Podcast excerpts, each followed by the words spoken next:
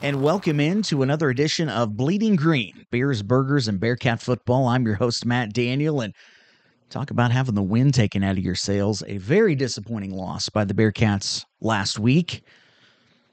33 13 against Emporia State at home. A loss I pro- would say we probably haven't had at home to a team that's not Pitt State since 2003, Central Missouri. That's probably how far you can go back and look. Um, certainly at a margin of victory like that. But listen, if if you're a, a fan who's uh, and they're out there, boy, if you spend any time on social media or the d2football.com message board this last week, yeah, there's there's uh, at least some vocal ones out there. How many? I, I don't know. Uh, we know they're loud. Um, you know, calling for for Coach Wright's job. I'll be honest, that just seems ludicrous to me. Um, and you know, other people's jobs, whatever. Um, you know, running down players. If you're looking for that on this week's episode, you're going to be sorely disappointed. Um, I would like to think through the history, the young history, I guess, of this podcast, that hopefully, if, if you're a regular listener, you kind of know what to expect. Things to be definitely more on the positive view. That doesn't mean we ignore, that I ignore when bad things happen or anything like that. But that's not what this podcast is going to be about.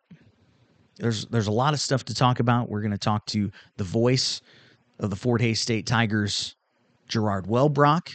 Jon Dykstra from the Maryville Forum will be joining me to talk about the Emporia State game, as well as this upcoming matchup Saturday night in Hays, Kansas. This week's player interview, number 44, senior captain Isaac Vollstedt, and of course, the Bearcats, according to Eli, as well as a lot of clips from Coach Wright from after the game that I would like to share with you and from this week's media luncheon as well.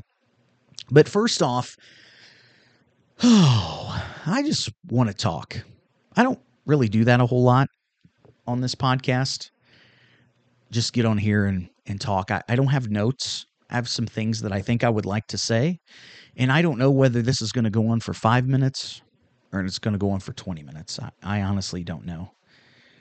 But there's some things I want to say and that I want to address and that I want to talk about, mostly for myself. It's not that, listen, if we disagree, I might think your opinion sucks.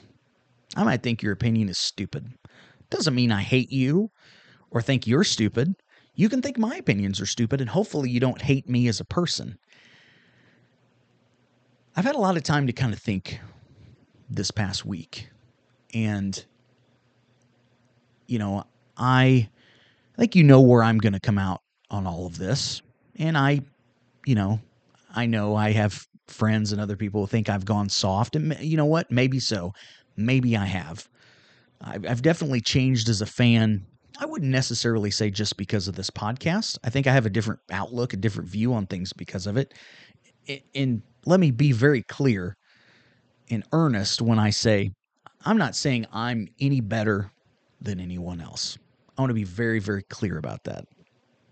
But through a lot of different things, having kids, you know, it makes me think what kind of fan do I want to be? What kind of fan do I want my kids to grow up to be? You know, specifically Eli, right? We spend all of these time at Bearcat games. And one thing, you know, at the end of last week's game, stadium's clearing out, people are leaving early. I get it.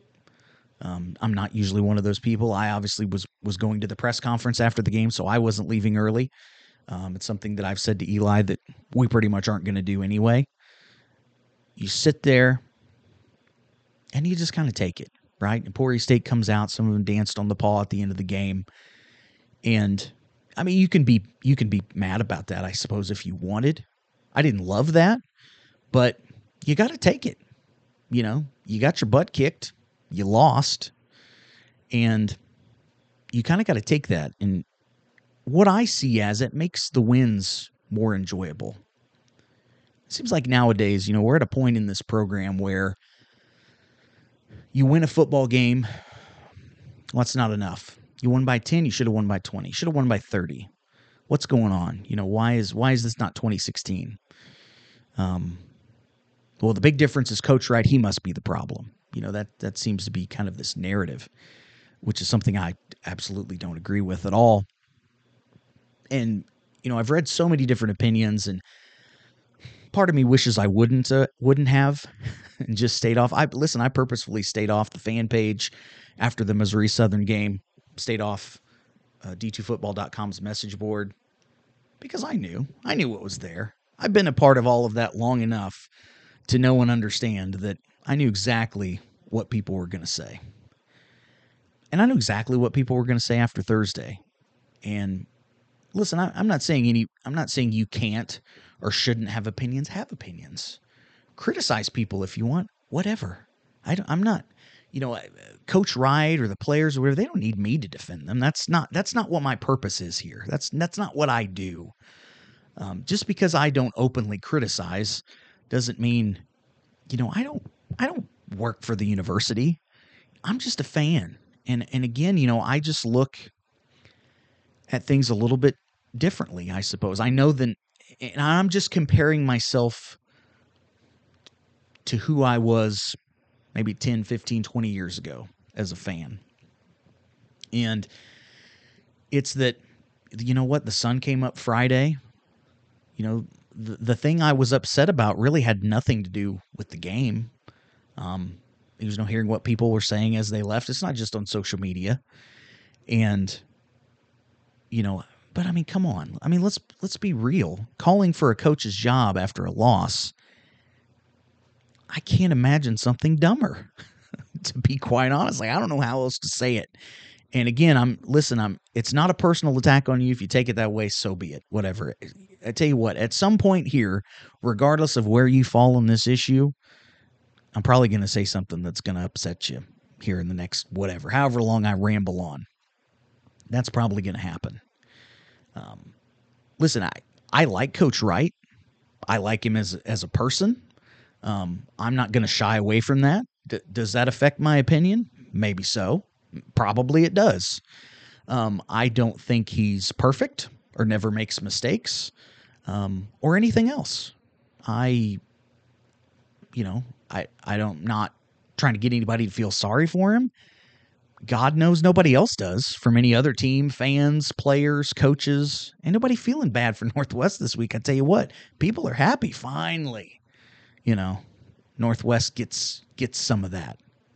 I bet other fan bases are pretty happy about that. Listen, don't feel sorry for anybody.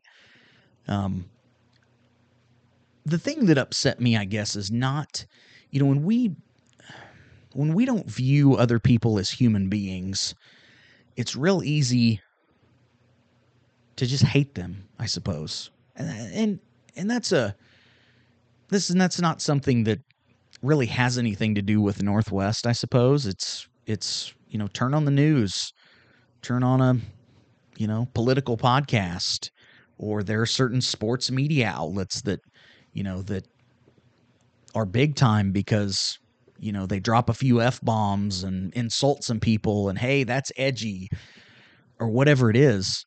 Um, I don't know. I, I, I view people as people, you know, regardless of, you know, who's on the sideline coaching Northwest at any of the positions, no matter who's calling plays or whatever players are playing.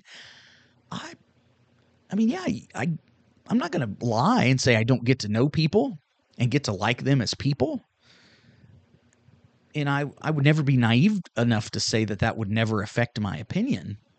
But no matter who's wearing that paw on their helmet, I want them to be successful. I don't, you know, want them to fail because this other guy likes so they can get in the game and and you know have a good play. And ah, see, I told you. I I don't care about being right. I guess I'm I more care about this team winning and being successful. And and I get that. You know, talking specifically about Coach Wright, you know, he's I don't know how to say this. It's probably going to sound harsher than it is, but he's not a warm and fuzzy guy. He's not a jerk either. Let me just be very clear when I say that. I like Coach Wright. I I I know where he's coming from. I I get that. Um, but probably that coupled with you know what? He's, he's been head coach since 2017. He doesn't have a national championship, so he's going to get, you know, he, he's going to face some of that probably until he does. Um, and it's not like he or the players don't talk about winning national championships. I'm not saying don't expect great things out of this team, but I think we could all do a better job of enjoying the ride more. You know, last season, even through all the ups and downs, and the disappointments of it, I enjoyed it as much as any season that we probably didn't win a national championship, to be honest with you. And that's what I try to bring to this podcast, you know, is and I do my very best. Listen, I'm not perfect. Again, I'm I'm not I'm not on my high horse here saying I'm any better than anybody else because I'm not. Listen, I have I have opinions. I criticize people from time to time. I don't think every I don't agree with every play call as well. Maybe they should have done this. Yeah, I have opinions all like that. But you know, also hindsight's kind of 2020 and I don't always view that as as something productive to share on here. Um, you know, I, I could get on here, I guess, and rant and rave and and uh, you know complain there's plenty of that in the world. That isn't that isn't what I want this to be.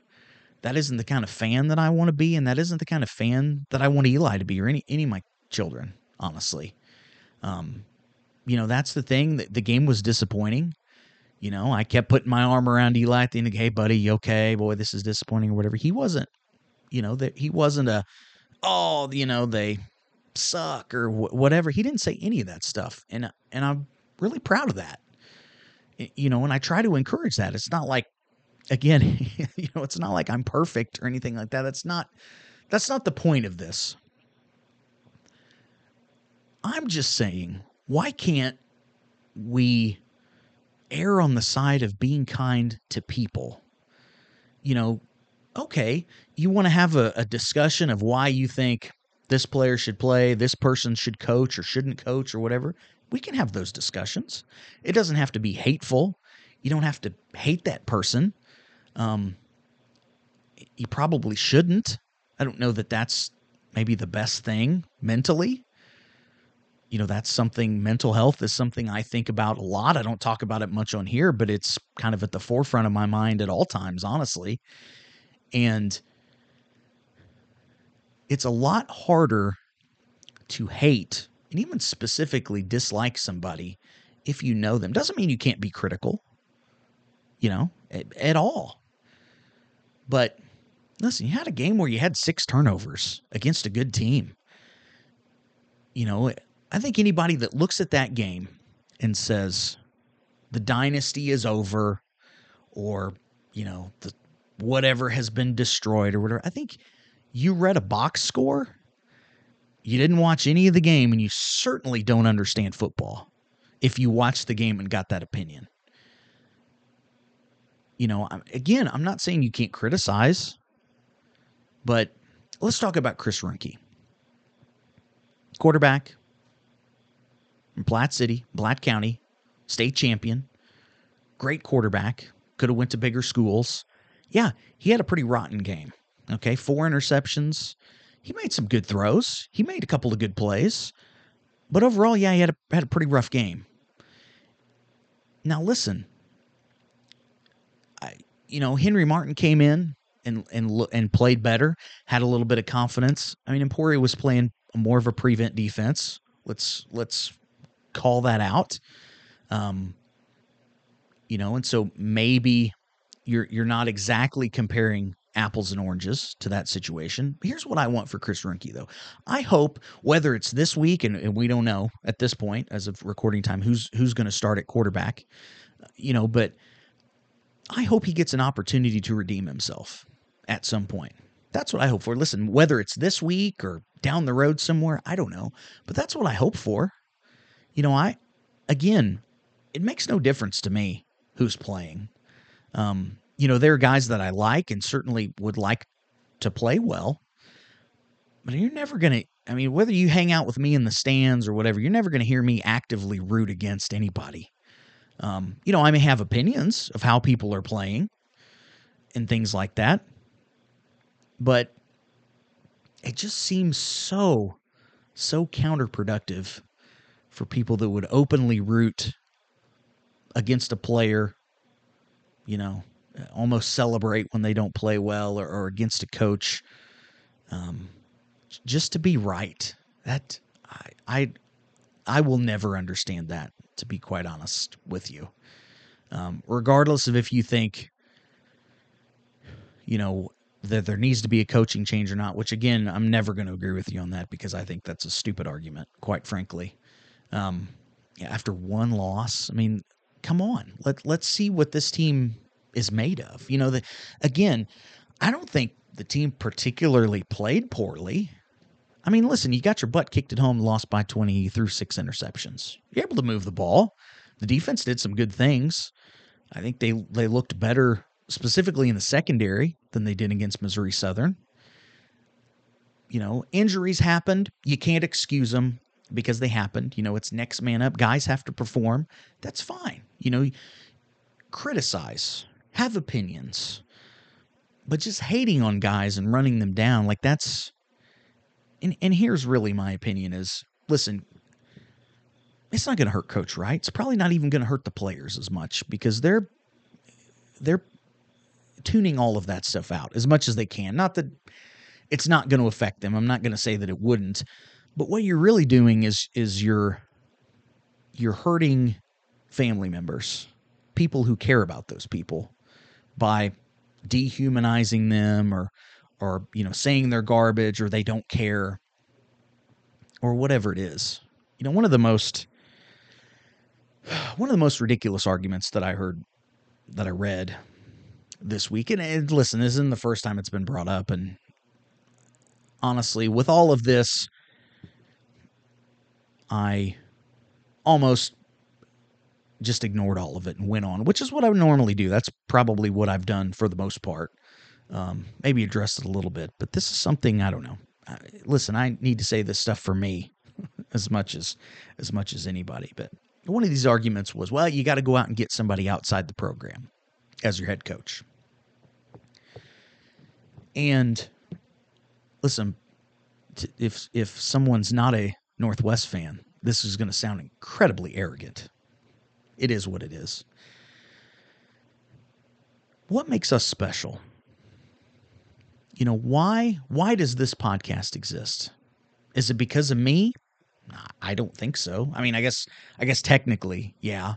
But why would someone such as myself want to do a podcast about Northwest? Why isn't there similar why are there not similar podcasts like this around the rest of the MIAA for other teams or even around Division 2 football?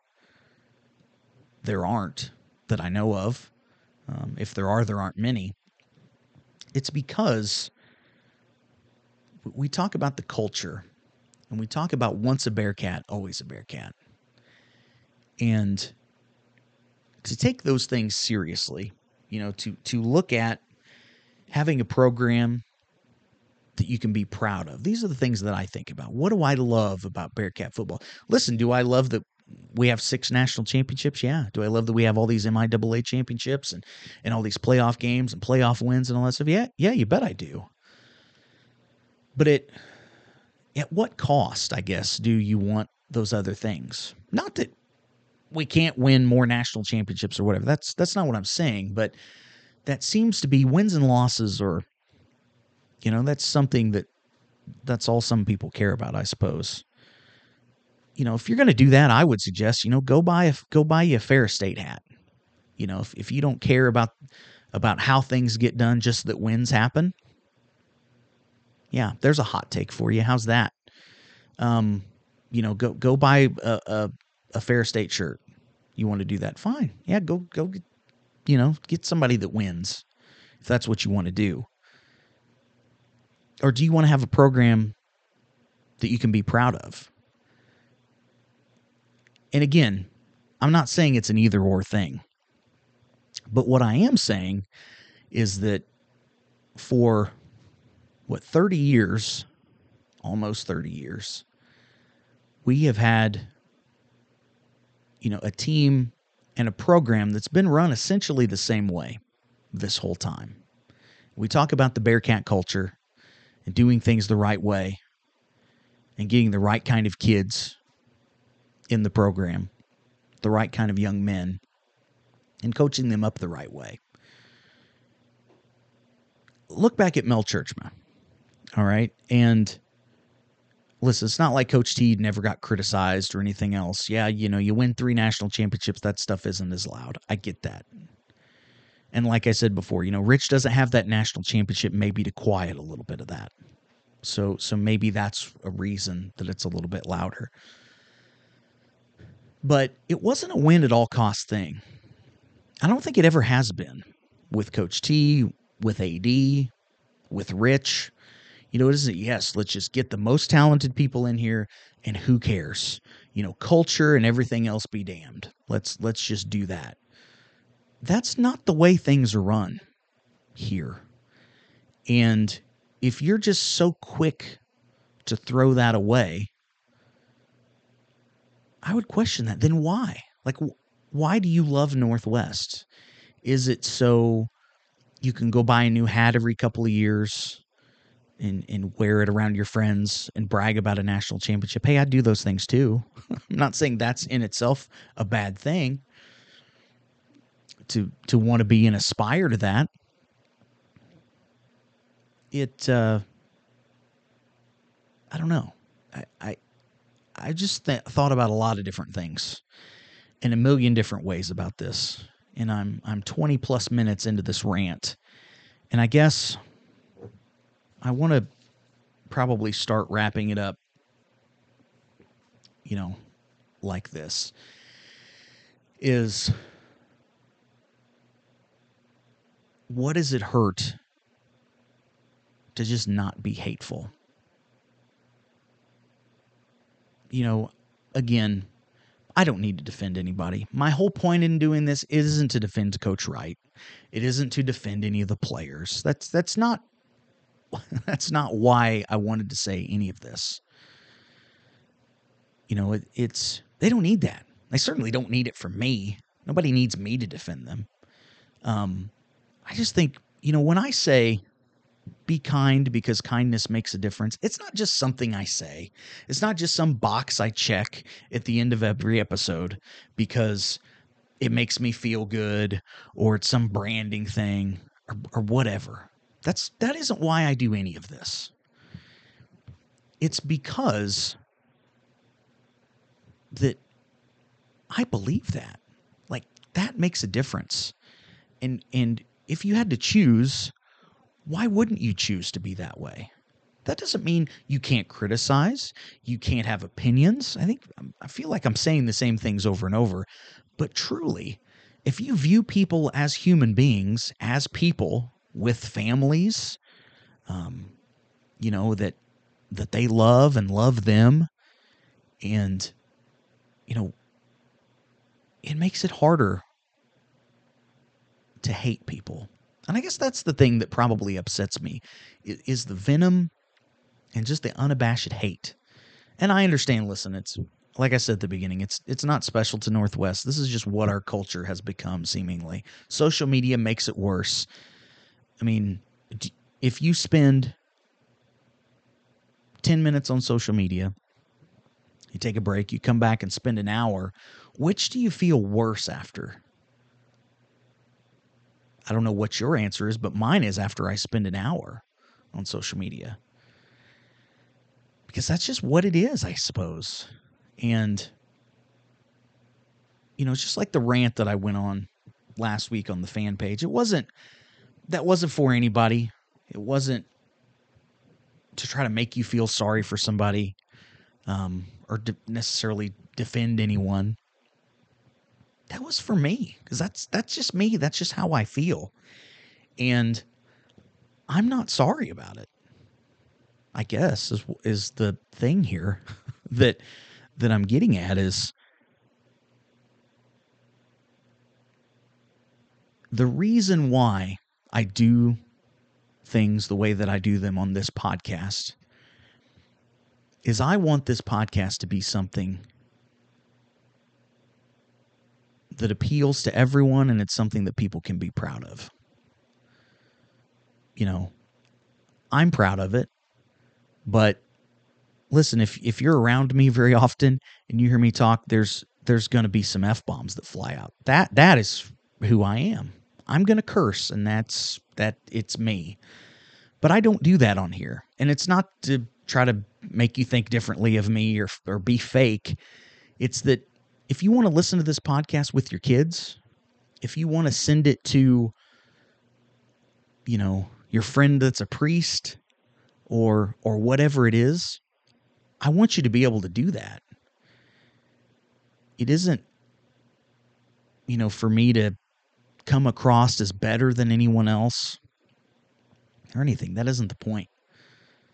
And I don't know. I guess I just got really upset because there's not enough kindness. There certainly wasn't this week and there won't be. Listen, if we come out and lose against Fort Hays or whatever, if we win by 10, it should have been 20. If we win by 20, it should have been 40. I mean, whatever the case may be, right? Like it's it's going to be there, and I'm not going to address this every single week. It's just something that I kind of felt like I just needed to say. And hopefully this all made sense. This there was no notes. This is a one-take deal. So, I didn't really know where I was going to go with this. But um, hopefully it comes across the right way. If if you've been around long enough, hopefully I built up enough goodwill that you'll take this in the best way possible. I'm sure I didn't say things perfectly. I usually don't script things. I like them to be natural. This wasn't that at all. It was just let's turn it on and and rant a little bit. And anyway, that's what I did. Well, that's the beginning of the podcast. So I tell you what, I'm going to stop it here. I'm going to take a time out. I'm going to come back. We're going to talk about the Emporia State game because it. Guess what? It happened. Not going to not talk about it. Um, it sucked. It wasn't fun. People didn't play well, but you know I'm going to believe that things are going to get turned around. I certainly wasn't right about the Emporia game last week, but the other thing I guess that's that's listen, if we would have lined up and just got our butts beat because because they were better in every area. They just to a man beat this team. Then I think you could. Then if you want to be concerned about the talent level, about where this team is going, all of that stuff, yeah, that's fine. Okay, I could probably get behind that. To be honest with you, that is not what happened. If you watch this game, that is certainly not what happened at all. Um, we got outplayed, but we didn't get out talented. It wasn't that they just showed up and won because Northwest has no talent. That is certainly not the case. And players aren't perfect. Neither are coaches. And and uh, I think this team is going to bounce back, and I think there's a fire lit under him, and and uh, we're going to see. I've got audio from Coach Wright after the game. I've got some from the from the media day. Also, defensive lineman Kobe Clayborne is uh, was was at media day as well, and then uh, we'll be chatting with with Jon Dykstra from the Maryville Forum, Isaac Vollstedt, number 44, linebacker for the Bearcats and captain. He will be this week's player guest. And Gerard Wellbrock, the voice of the Fort Hays State Tigers, will be joining me as well, covering that because they seem like they've improved. How improved are they? Uh, that's interesting to see. I guess we'll we'll probably find that out as, as the season bears on. And don't forget the Bearcats, according to Eli. So we're to shift gears. I'm to come back. We're to return this thing to normal, rant over more after this here on Bleeding Green.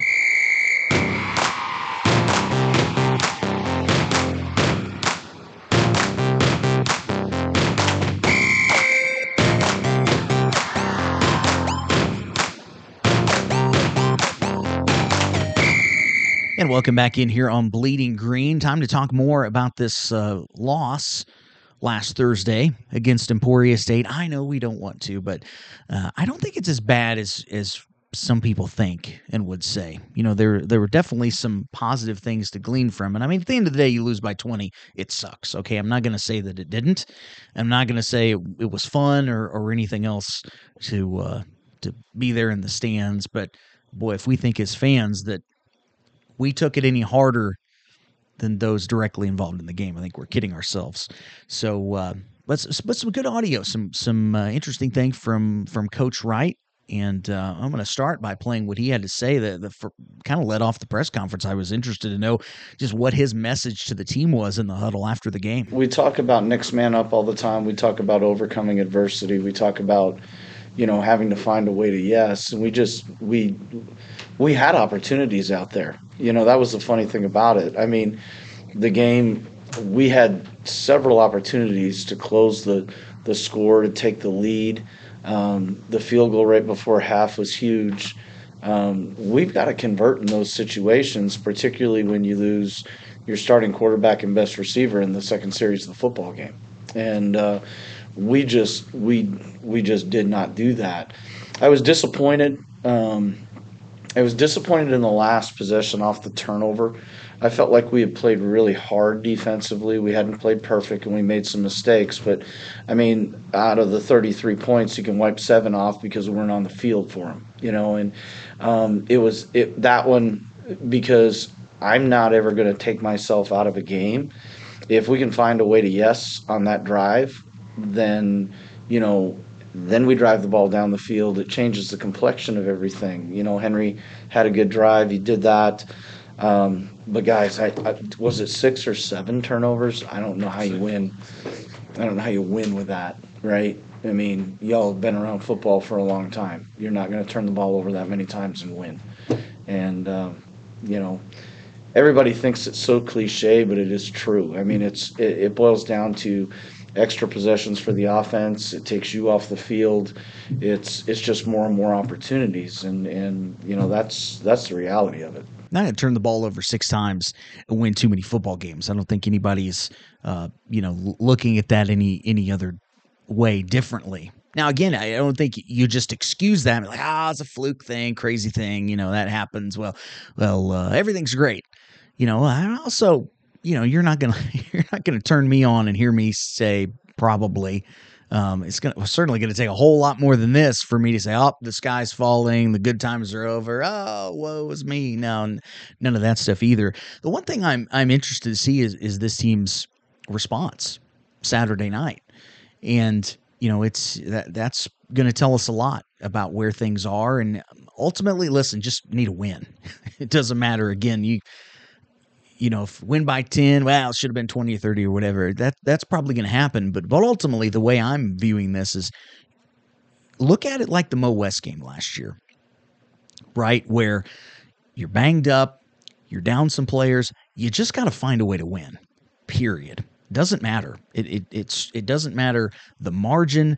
None of that stuff matters. And and another question I had the opportunity to ask Coach right after the game was what the coaching staff was going to work on uh, about kind of preventing this loss, a disappointing loss like this, from lingering on. I think the thing you have to do is you have. I, I mean, it is what it is, right? It's no different than the week prior. We we won a football game. Now we've got to figure out how to overcome adversity. Um, I don't know what the status of the guys that were out tonight is going to be moving forward. I don't know, but I can't control any of that. And that we talked about that in our huddle too. Is that we talk next man up. That that's college football, and that's what happens. And you have to be, you know, when it when it's your moment to be called, you have to be able to step in and execute at a high level if if we're going to be successful as a team. And you know, so for me, um, I don't think there's going to be a hangover. Um, I think usually we have a pretty good response. We'll see what happens next week in Hays, but um, you know, we nobody's going to feel sorry for us. You know, we've been we've been in the upper echelon in the MIAA for a long time, and and you know we better pick ourselves up. We got punched. You know, now what I want to know is how are these guys going to respond to having a setback like this? I mean you know, let's face it, not a, there's not a kid on that football team that's ever lost a home game at Northwest Missouri State. So it was 2018 was the last time we lost a home game here. If you're looking for things to be positive about, you know, I of course always am. It, I think it's that message right there of of the no excuses. Injuries happen, and you got to deal with them. And you know, you I look around at what other teams do. Grand Valley State, they played played uh, Pueblo out of the RMAC in uh, in Allendale this past weekend. Went to overtime. They won that game. They were on their third string quarterback by the end of that game. And you know, injuries happen. You have to overcome that. You know, you just have to. If you're going to win football games, if you're going to play deep into the season and deep into the playoffs, those are the kind of things that have to happen. You know, we, we really don't know anything concrete about Mikey Hohensee's situation at this point. It seems like it's not the the season's not over. Uh, at least, you know, I came out of that game as I was watching the sidelines and everything. That that's kind of what you know the the feeling that I got just looking at it you know, and and listen, nothing's come out. We probably won't know anything, um, but you know, in a few weeks, who knows what happens? So it's I don't think it's the automatic. Oh, he's done for the season, but there's a lot of rumors floating around. I'm gonna I don't deal with any of that stuff on here, so I just talk about things that are uh, that are already out there, and so we'll see. As far as Khalil, as far as KG goes, um, boy, those those are pretty important guys too, and you need them. But if not, you know, we we do have a lot of depth at receiver and a lot of depth in the defensive backfield. And so guys are just going to have to step up. You know, they don't have to play like those guys. Whatever young quarterback plays doesn't have to be Mikey. They just have to be themselves and uh, and be patient and I think not turn the ball over is is going to be the key. But you know, the, a, a group that's played really well is the offensive line. You know, there's there's not you know, guys on this offensive line, the names, right? We don't have a Mitch Goff. We don't have a, a Tanner Owen. We don't have a Gabe Bouts. But as a unit, they're playing as well as, you know, any group in recent history, not giving up a sack through two games, the the amount of holes and in the running game that have opened up. And, Coach Wright talked about that at this week's uh, media luncheon. You know, the one thing that's been a, a, stark difference to a year ago is that, you know, we've been able to run the ball for two football games and you know our quarterbacks have stayed clean, and and that's you know really important. So uh, you know they've done a good job. We're going to have to lean in on them a little bit more.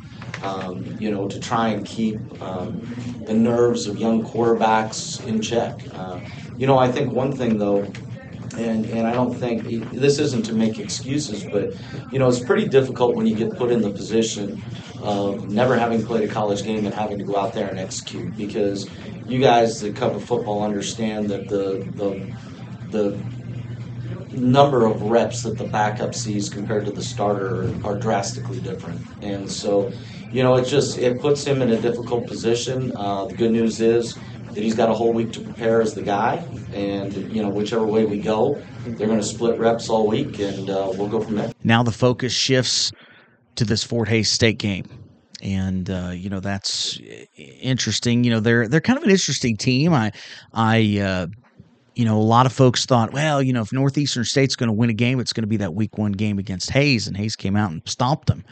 Um, they hung with Pitt last week. Boy, we're watching that score.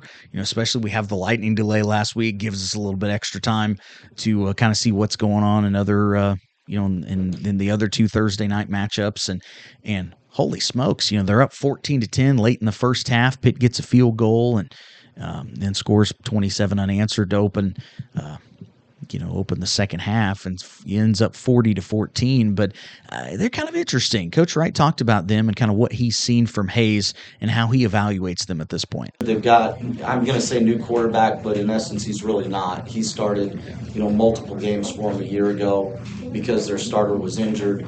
Um, a lot of offensive line uh, shuffling around, but they had, you know, all of them had game experience from a year ago. Most of them did.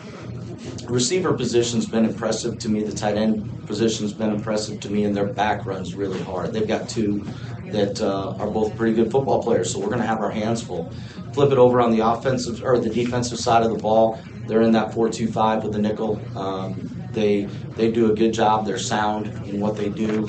They're not going to give you plays over the top or try not to get uh, plays over the top. They're going to make you drive the field on them. So, you know, we're just going to have to take what they give us, so to speak, not worry so much about chunk plays, but worry about just consistently being able to put together drives. The thing that's always interesting for me to see, you know, as I talk to players kind of throughout is is who's going to join Coach Wright at the media lunches. Changes week to week.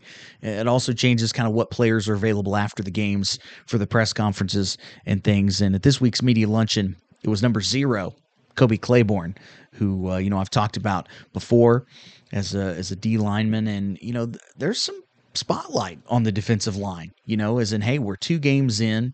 There's you have one half of a tackle for loss. That was Jake Fisher from Thursday night's game.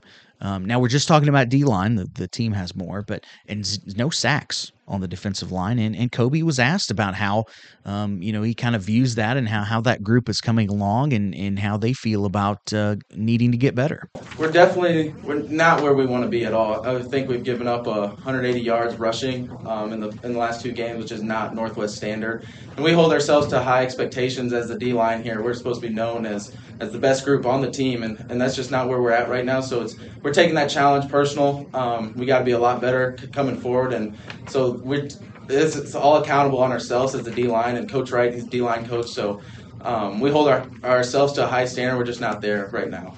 And what, what do you think it, it, needs to get there? Maybe do you just think it's maybe more attention to detail, just yeah. more energy? What What do you believe is? I, yeah, I definitely think it's the attention to detail, just being simple. I think um, at times all four of us just kind of got out from our system and kind of did our own thing, which we which we can't be doing. Um, if we just stick to our system, stick to what our coaches are teaching us, we're gonna be perfectly fine. So this week, that's just what we're honing in on. Is just those little simple details to our defense, and I think that from there we'll be a lot better. You know, as I look at this game against Hays, I mean that's that's something I'm going to look at is how this D line performs, and not necessarily sacks. I think sacks can sometimes be an overrated statistic. Uh, tackles for loss is usually a better, uh, I think, a better indicator. Um, but also just getting pressure on the quarterback. And, and Kobe went on to talk about that. They don't always measure themselves in sacks. They're going to look at just putting pressure on Fort Hays. But I think the biggest thing is not the sack numbers; it's getting that pressure because we haven't really we've been had a couple hits, but that pressure just has not been there. And if we can influence the throw without getting the sack, that's just as good as a sack at times. So but if we're not getting home, getting that sack, we just have to influence that throw, get in his face, make him think that, that we are going to hit him, and then that's going to impact the whole game. And we just haven't been doing that to this point. So this week, that's our focus: is get as get as much pressure as possible. If we get a sack, we get a sack, but just having that pressure in his face all night. You know, as I look at this game, here's what I see as the keys to the game. We'll, start right there on what Kobe was talking about. Is is on defense is the pressure we're able to get on the quarterback. And, you know, I'd like to see this defense force some turnovers. I think look at that, but but the stat I'm probably going to look at is the number of plays that our defense is on the field. And you know, more than sacks, more than whatever is, you know, on the field for 40 against Missouri Southern, 68 against Emporia. It's got to be closer to that, you know, 40 50 mark. And if it is, then our defense, I believe, is going to play a lot better. And and you know that's where, hey, you know, do you want some sacks or do you want to force? You know, do you want to stuff them on run on first down and force two incompletions, second and third down? Hey, in incompletions, that's not a sack, that's not an interception.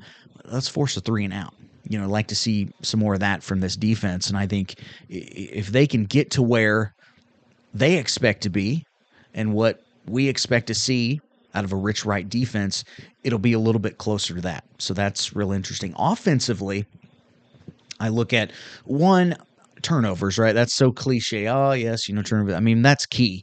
Um, let, let's shoot for zero or one, I think is going to be a key. But also the quarterback play, right? Whoever it is, whether it's Rinky, whether it's Martin, whichever quarterback plays, um, you know, hopefully there's some patience and let's run the football. The way the offensive line is playing, if they continue to play at that level, pound the rock. And I think that's going to be a recipe for success. And whatever young man is playing quarterback, it's going to take some pressure off of them and get your playmakers in space. You know, you don't have to you don't have to take shots down the field if you can, you know, I'd like to see maybe some, you know, some underneath stuff, some screens, things like that.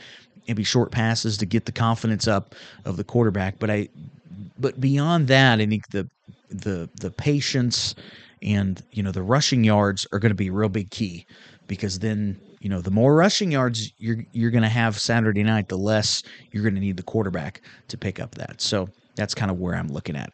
All right, coming up, of course, my chat with Isaac Vollstedt, senior linebacker, captain. That'll be next. My chat with Gerard Wellbrock, voice of the Fort Hays State Tigers. Jon Dykstra will be joining me and the Bearcats, according to Eli. That's all coming up in that order next here on Bleeding Green.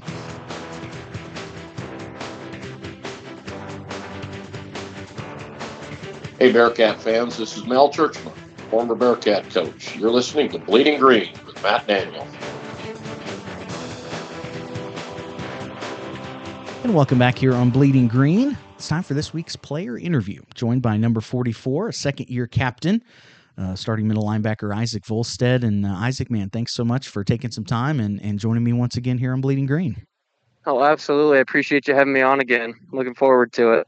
Well, let's talk about you. I mean, last year when I had you on, we talked about everybody knows your brother Jacob, and maybe not as many people know your brother Ryan. What, what was it like, uh, you know, growing up with the the three of you? I'm guessing a lot of rivalries and, uh, and things like that, sports wise.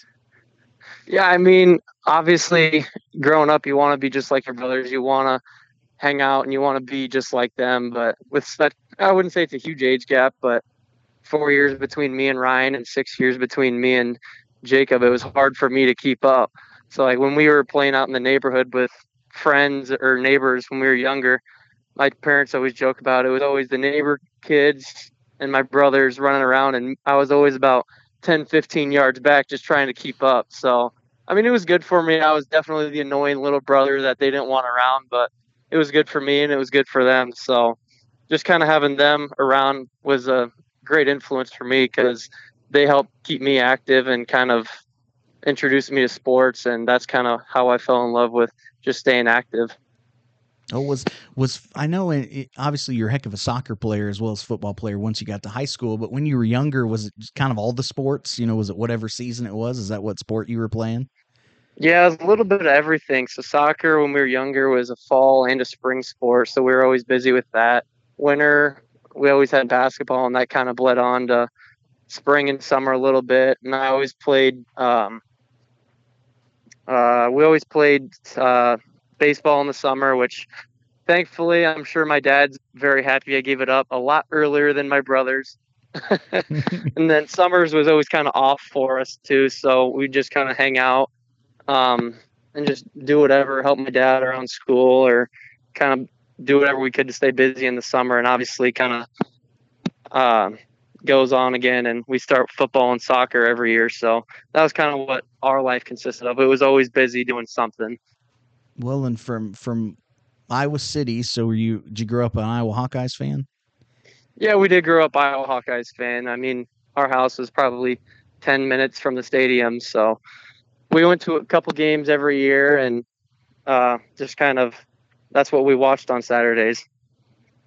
Nice. Do you do you have a game when you were younger that that kind of sticks out, like a certain moment, or or oh, I was there when when that happened? Anything like that?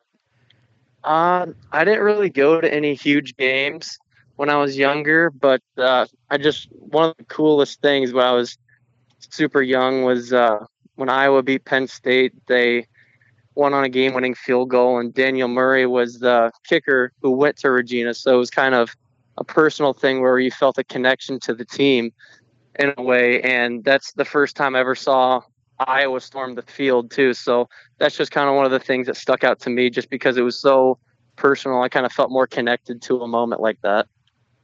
Well, yeah, Regina, I mean, heck of a program. You played in four state, four straight state title games, winning two of them in your uh, your high school years on the football field, on the soccer pitch. You were a two time state champ. Um, what was that high school experience like? It seems like there was a, a lot of success. Yeah, thankfully we were blessed with a great program and great coaches. Uh, obviously, Marv Cook, as a head football coach at Regina, everyone knows he had success in college at the, and at the pro level, and he kind of brought in other coaches that played at Iowa and had that experience. And we had a coaching staff full of former Iowa Hawkeyes, which was just fantastic for us. Having all that experience and knowledge really helped, gave us an edge on everyone else. And then as far as soccer goes, we had probably one of the smartest soccer coaches in Iowa.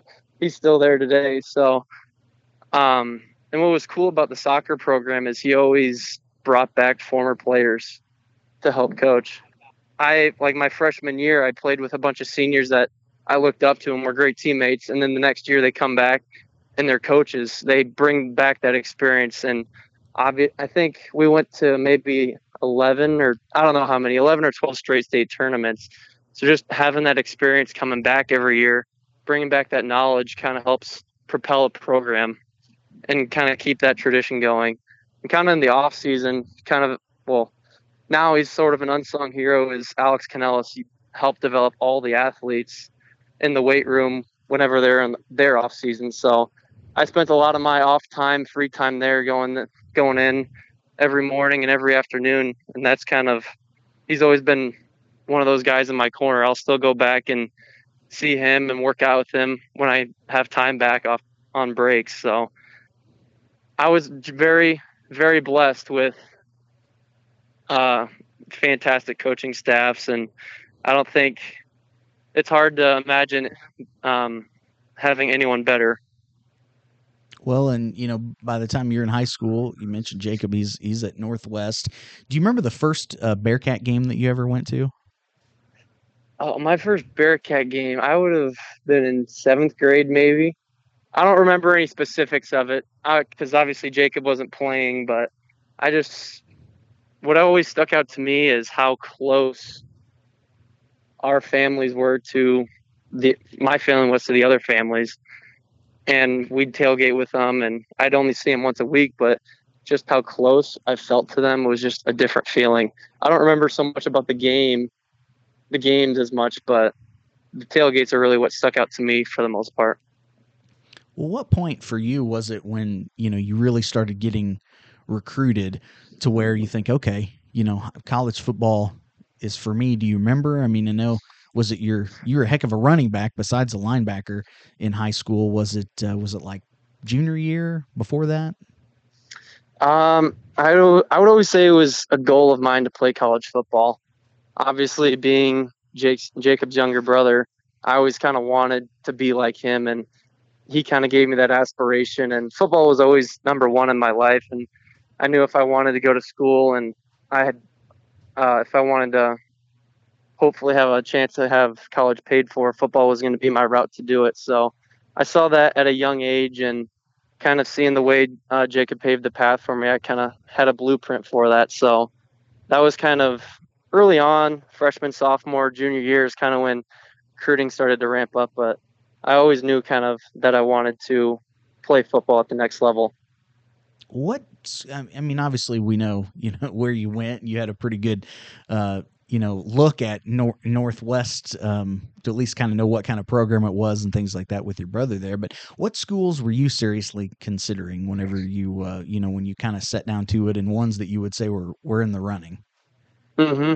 Well, what's funny is that at the end of my senior year, um, I, it was either Northwest to play football or I was going to Iowa to be a college student. I really wasn't sure whether or not that I wanted to play football at that time, which looking back, what was I thinking? But uh, other schools that were interested was Minnesota State, Mankato, you uh, UNI, and South Dakota State kind of came in there near the end. But I really wasn't sold on playing football just because I knew the commitment it was going to take. And I think I was just, I don't know what was going on at the end of my senior year football, but if you ask my brother and my parents, they were on me every week.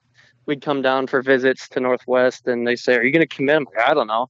So I was just kind of a pain in their butt that way. And I don't know if I wanted the attention or not. I was just a dumb 18 year old at the time. So I don't know what was going through my mind, but looking back, I'm very thankful I made that decision to come here. Well, what is, by the way, we were all dumb 18 year olds at, at one point. You're just a little closer uh, to that than me. What, uh, um, what was the thing that, that put it over the edge for you that, okay, I'm going to do this. This is what I want to do. And, and I'm coming to Northwest to, to play football. I mean, it was just the tradition and the family atmosphere around here obviously every team preaches we're a family we're a family we're close to our players but no other program really felt like home when you walked on campus i mean there are obviously other beautiful campuses and things like that but walking onto campus here and walking into the program it's hard to replicate the feeling you got in maryville just because the town is so backed or backs the football program so much and all your teammates want what's best for you, whether you're in the same position group, different position group, whatever it may be. And your coaches are always in your corner. So it was hard to find another another place that felt like I was going to get the support and the backing I needed to be the most successful person I could be. Well, perfect. Well, you, you come to Northwest, of course, and um, you know we always talk about that redshirt year and kind of hanging out with with your class and doing you know going to class and working out and going to the union and eat. Do you have any any fun memories or, or stories from from your redshirt year? No, honestly, it was more so just like you said, getting to know your friends. I mean, that's a time where you're really not sure how you fit in or where you fit in and some stuff, but just kind of getting to know your classmates and get to know the field of programs kind of what's what really sticks out to me from that year because obviously there are some stories I can tell, some stories I probably couldn't tell, but but just kind of getting closer to my teammates. Obviously, being here for six years now, almost all of them are gone, but it's kind of hard. Looking back, it's awesome to uh, know all the relationships I made throughout the years. Well, let's go back to 2019, and uh, you know that was your uh, your your first collegiate start was that year at Emporia State, which by the way was a heck of a game. 11 tackles, a tackle and a half for loss. Do you remember that game? Yeah, absolutely. That's a game I'll never forget, which is funny because the week before I was a fourth string outside linebacker. And not a lot of guys know that. There was a few injuries. Some guys, Brody Buck came back, and I think he just kind of jumped me. Obviously, he had experience, which was fine. But then I think Jackson Barnes might have had a concussion the week prior. So Boswick comes up to me and says, hey, we have a competition for Mike. I can tell you're kind of getting frustrated outside. You might be better fit inside. I'll give you a shot to compete for the starting spot this week. And kind of the rest is kind of history that way. Obviously, I won the spot, played an all right game, and just kind of developed behind Jackson for a few years, which was great having him and learning a lot from him yeah, I mean, a guy, you know, that go from walk on to captain to all American. Um, you know, and in 2021, you got a lot of playing time. You weren't necessarily one of the starters, but you know, you're behind guys like like Jackson, and you mentioned Brody Buck, Sam Phillips, also a part of that. How did you know being in the same room as those guys kind of prepare you to step up last year into being being a, a leader and kind of the leader of that group? Yeah, and I'll I'll always say the linebacker position group is one of the best at just kind of bringing guys along and kind of teaching guys how to watch film, how to prepare, and just be ready for a game on Saturday. I hope I'm doing that for the younger guys right now, but we've always had a great tradition. Obviously, when I got here, it was Ben Althoff, Nick Hess, Andy Hessler, guys like that. We're just kind of there being role models for the younger guys on how to prepare, how to watch film, and how to be a successful college football player. And obviously, that kind of bleeds into Jackson, Brody, and Sam. So we've always kind of had set that standard of the linebackers got to be the leaders of the defense, and if and we need to prepare the whole defense. We need to know the defense inside and out. So we've got to do extra preparation to make sure that we're all on the same page. So we we kind of take that personally with the extra film preparation and just kind of taking charge during practice. We try to lead practice, whether that be energy levels or just communication. We always try to be the leaders on the defense because we have to know what's going on up front. We have to know coverage checks. So that's just kind of what we need to be doing, and it's it's important for linebackers always to be engaged. So it's it's been great. It's been a great experience here, and Coach Boswick obviously does a great job bringing in like-minded guys that want to great want to be better and want to push each other. So I've been obviously, like I said before, I've been very blessed with great role models and great mentors in my position group when that you know going from a leader your your second time captain your your linebacker mate andrew dumas now a captain with you and, and he had a heck of a season last year. Talk about his development and and kind of the bond the relationship that that has developed with you guys. Yeah andrew's always kind of been a leader but this off season he's kind of stepped up in that vocal leadership spot. He was always a guy that would lead by example. He always did the right thing, but this year he kind of understood that there may not be as many voices this year, and mm-hmm. it could be his turn to kind of step up and find his voice. So he's been great. He's really developed as a leader and really stepped up. I mean, a lot of times he's getting on guys at practice, and it's great. He's he does it in a way that he's not making guys fear him or get mad at him for the way he's yelling at him. He's yelling at him in a constructive way to where he's going to set a standard and he's not going to let anyone fall below that standard. And that's kind of the leadership we need. And as a captain and leader in general, but there was a lot, a lot of times last year I worked in the library and I would, I'd have to work there 20 hours a week and I'd walk in between classes and Andrew would be there. I'd walk out after class, go to eat, go eat or go to class again. Andrew would still be there. So, I mean, the way that guy studies is unreal. Because Obviously, he wants to be a doctor when he's older, and the classes he's taking now are just ridiculous. I couldn't imagine having to do that stuff. So he's just one of the most dedicated people I've ever met. So I'm very, very lucky to have him as a friend and very happy to have him on our side well you're you're no slouch yourself. I mean you you're almost got yourself a master's degree. What's what uh you know what are you know after football once that's over what's kind of the the thing you think you'd like to do for career wise as a career i've been looking into uh medical device sales. I haven't done too much research into it just because obviously i'm trying to finish this season and worry about being the most successful we can but uh for the longest time, I wanted to do physical therapy, and I got all my prerequisites done for that. So that took a lot of time during undergrad. But after about year four, when I realized I might have a sixth year of football, an extra three years of PT school sounded terrible. So I kind of switched routes, and I've always been really interested in the medical field. My mom's a nurse, and I've always kind of been interested in stuff like that. So I thought medical device sales would be a good option for me after football.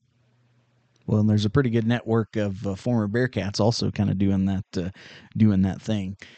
Um, one other question, and then we'll, we'll get to the pick six with the with the with the fun, goofy stuff. Number forty four. What uh, what's the significance, or or is there a significance behind number forty four? so, for whatever reason, when I was younger, I was always thirty four. I don't know what it was. I just like thirty four. And I mentioned him earlier. Alex Canellis was also my eighth grade football coach. And my first game during eighth grade, I was wearing 34. I had an all right game, whatever it was. I don't remember the details, but right after we come to practice that next day, and he throws me a 44 jersey and says, Here, you're not wearing 34 anymore. You look stupid. You're wearing 44. Most, I think it was because uh, Jake Risen also played at Regina and played at Iowa, wore 44. My brother wore 44. So it was kind of a tradition that great linebackers and we're going to wear 44 at Regina. And obviously with Jake, Jacob doing that, they wanted me to kind of take that on. So I wouldn't, it was sort of thrust upon me, but I've ever since I've had 44, I've loved it and obviously never changed. Nice, nice. All right. Well, I got the pick six for you. Are you, are you ready, Isaac? Absolutely, fire them away. All right, first one's always the same. You a superstitious guy? What uh, you got? Any pregame rituals, anything like that? You got to always have to do the same. No, I'm not really a superstitious guy. I'd say. Um, I think I mentioned it last year. Just one of the things that people always say I'm I'm weird for is not getting ready an hour early from when we have to go out. People will be sitting in the locker room about 60 minutes before we walk out for pregame warmups fully padded up and I'll be still in my sweatpants or I'll be wearing a t-shirt and shorts. They go, "Are you getting ready?" I said, "Yeah, I'll get ready when I have to go out." Football pads obviously aren't the most comfortable thing in the world, so I'm going to stay as comfortable as I can for as long as I can. So that's really the only thing I do that people might consider weird or superstitious, but I I wouldn't say so. Okay. All right, fair enough. Second question of the pick six. We know it's not The Office. What's your uh, favorite TV show? Not The Office for sure. Um, I don't know. I'm a big sitcom guy. My family kind of grew up watching sitcoms, so I was always a big Two and a Half Men, Big Bang Theory fan, and just kind of whenever I want to fall asleep or something, I'll turn one of those shows on and fall asleep chuckling to something like that. Okay. All right. Fair enough. Third question of the pick six Apple or Android? I'm an Apple guy. Apple guy. I don't know. My brothers both have Androids. I don't know why. I think it's because they like going against what everyone else does, but I don't understand the hype behind Androids. I got you. I'm definitely not a person that falls into what the crowd does, but an iPhone's one thing where I feel like everyone should should follow suit. so you're you're you're opinionated about the office and see i'm i obviously love the office and i'm an android guy so now Mhm. i'm i don't also don't feel like everybody whatever if you want to have an apple that's cool everyone else in my house except my oldest son and i have apples so you know have iphones Mhm. it's fine uh okay we know Each what their own. Exactly, exactly. I try to keep things positive, so we'll just agree to disagree. but uh, what uh, fourth question? You know, we have all the name, image, likeness stuff now. If if you could be a brand spokesman for any brand, what would it be? Oh man. See, me and my fiance and my brother are huge on Crumbl cookies and Cinnaholic cinnamon rolls. So I would I feel like I'd be doing them a disservice to say no because I'd say almost every week, seven o'clock on Sundays, Crumbl Cookie comes out with their new lineup for the week and I'd say by seven fifteen, Jacob and I are texting each other about what we think of the new lineup. So I'd say either Crumbl cookies or Cinnaholic cinnamon rolls. Nice, nice. All right. Question five of the pick six. Who on the team has the best nickname that you can share? Anyway, I'm sure there are some colorful ones, but The best nickname. Oh, that's hard. Uh, I'd say uh, Preston Mel. We used to have a guy we called Toph. Tons of fun. I won't name drop him, but uh, Preston Mel looks kind of like a younger version of him, so we call him Baby Toph. So I'd say that's a good nickname from Preston.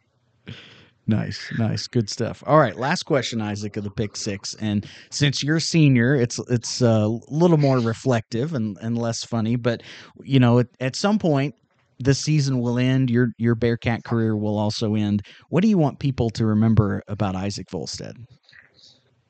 I mean, I just want people to remember that I left everything out on the field and I was going to do whatever I could to be the best leader, the best player, and the best version of myself. And I want people to see that in my preparation and the way I play and just kind of the way I go about life. I want people to say he did things the right way when I walk out of here and kind of leave an example of to, to these freshmen, to these guys coming up on how to be a successful player in the program. Good stuff, Isaac. As always, buddy, I appreciate it and wish you and the rest of the team the best of luck uh, the rest of the season. Absolutely. Thank you very much, Matt. It was fun as always.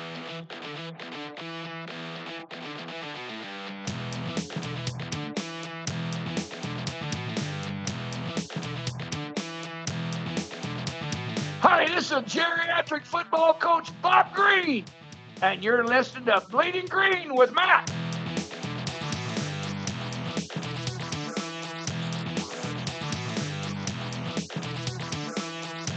And welcome back in here on Bleeding Green, and it's time to get to v- the view from the other press box, joined by the voice of the Fort Hays State Tigers, Gerard Wellbrock. And Gerard, man, thanks so much for taking a little time and uh, coming on Bleeding Green here with me. Absolutely, my pleasure to be with you. So let's talk about Hays because obviously, you know, if, if we go back to, uh, you know, 17, 18, 19, boy, the last couple of seasons haven't gone, um, you know, s- since COVID, the last couple of seasons hasn't haven't gone exactly the way I'm sure uh, Coach Brown wanted to, or even what the rest of the MIAA would expect. Because I think, you know, talking to other people, certainly here in Maryville, you know, there's a lot of um, there's a lot of respect for Coach Brown. What was the feeling like going into the season? I mean, is is, there any pressure on him? I guess. I wouldn't say pressure. Obviously, the last couple of seasons have been below the standard they have set after you know winning it back to back and came within a whisker. The double overtime loss to Northwest at, at Lewis Field in 19 from sharing maybe another third straight conference title.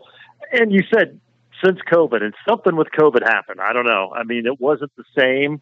Um, I mean, you can try to put your finger on why, but it, the program didn't feel the same. The the locker room didn't feel the same. I, who knows what it was?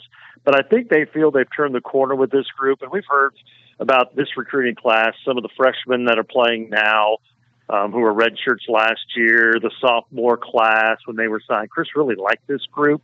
He kind of compared them to that group that you know when they became juniors and seniors in 17 and 18. Um, I think he feels he can win with this group, um, and you can tell the difference. Just the the uh, the the chemistry on the team is different. Uh, for whatever reason, it just it wasn't what it probably needed to be the last couple of years. And and and last year they, I don't care who it was, if it's Pittsburg State or Northwest would have suffered the injuries Fort Hays. That's not an excuse. It's a reality. When you have 24 to 25 guys and most of your mainline starters missing time at one point, you know, a good chunk missed it for the year. Chance Fuller got hurt in the Northwest game, starting quarterback. Then he tried to come back against Kearney and got beat, hurt again. You just can't win. It's hard to win. So anyone would have struggled with the injuries. But that being said, it, it, there was something missing, and I think this group you can kind of feel that um, they've got a chance to do some good things. And I think you saw it in the first half against Pitt State last Thursday. Um, they had a one point lead, but you saw the youth and they really struggled. I think they kind of came out of the locker room and realized, oh my goodness, we're in this game, and just didn't play well. And Pitt played really well. They they took it to another level, a championship level, and that's why you saw the results. But I think that first half uh, kind of showed these guys, hey, when we play and we play well, we can we can play with anybody. So I, I think they're excited about this group. How many wins they get this year, I don't know. They're playing a lot of young kids. Um, they got four seniors on the roster right now, so uh, they're gonna, they're going to take some lumps. So when you play a Pitt, and you play a Northwest, you play an Emporia, it, you're going to have to play really, really well, and then you make some mistakes. But in fact, we talked with Chris Brown earlier this week about the very thing. How in in maybe 13 and 14 and 15 and 16, it kept talking about you know, yeah, we're close, but you got to put it together for four quarters. We played good for a half or good for three and we're kind of having those same conversations.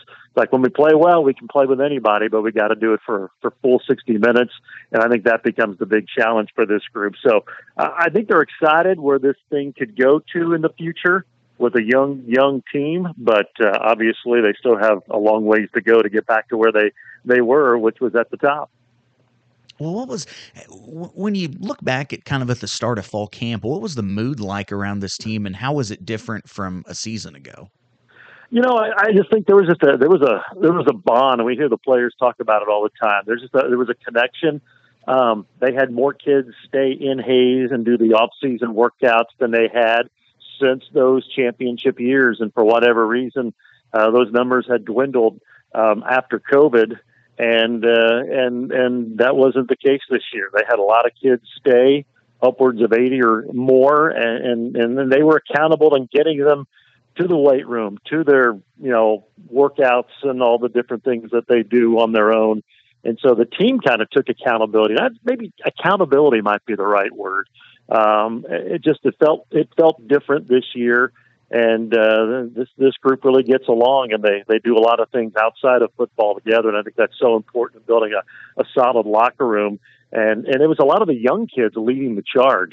And you know, sometimes you get with COVID, you get guys for six years, you know, potentially now, and you know, sometimes or maybe the heart just isn't in it like it was, um, and, and that may have had something to do with it. But I sense that there, there's a hunger there, and, and there's more competition at every position, and that maybe hasn't been there the last couple of years. And as you know, when there's competition and you know there's someone behind you trying to get your job, that makes you perform better and practice better every day.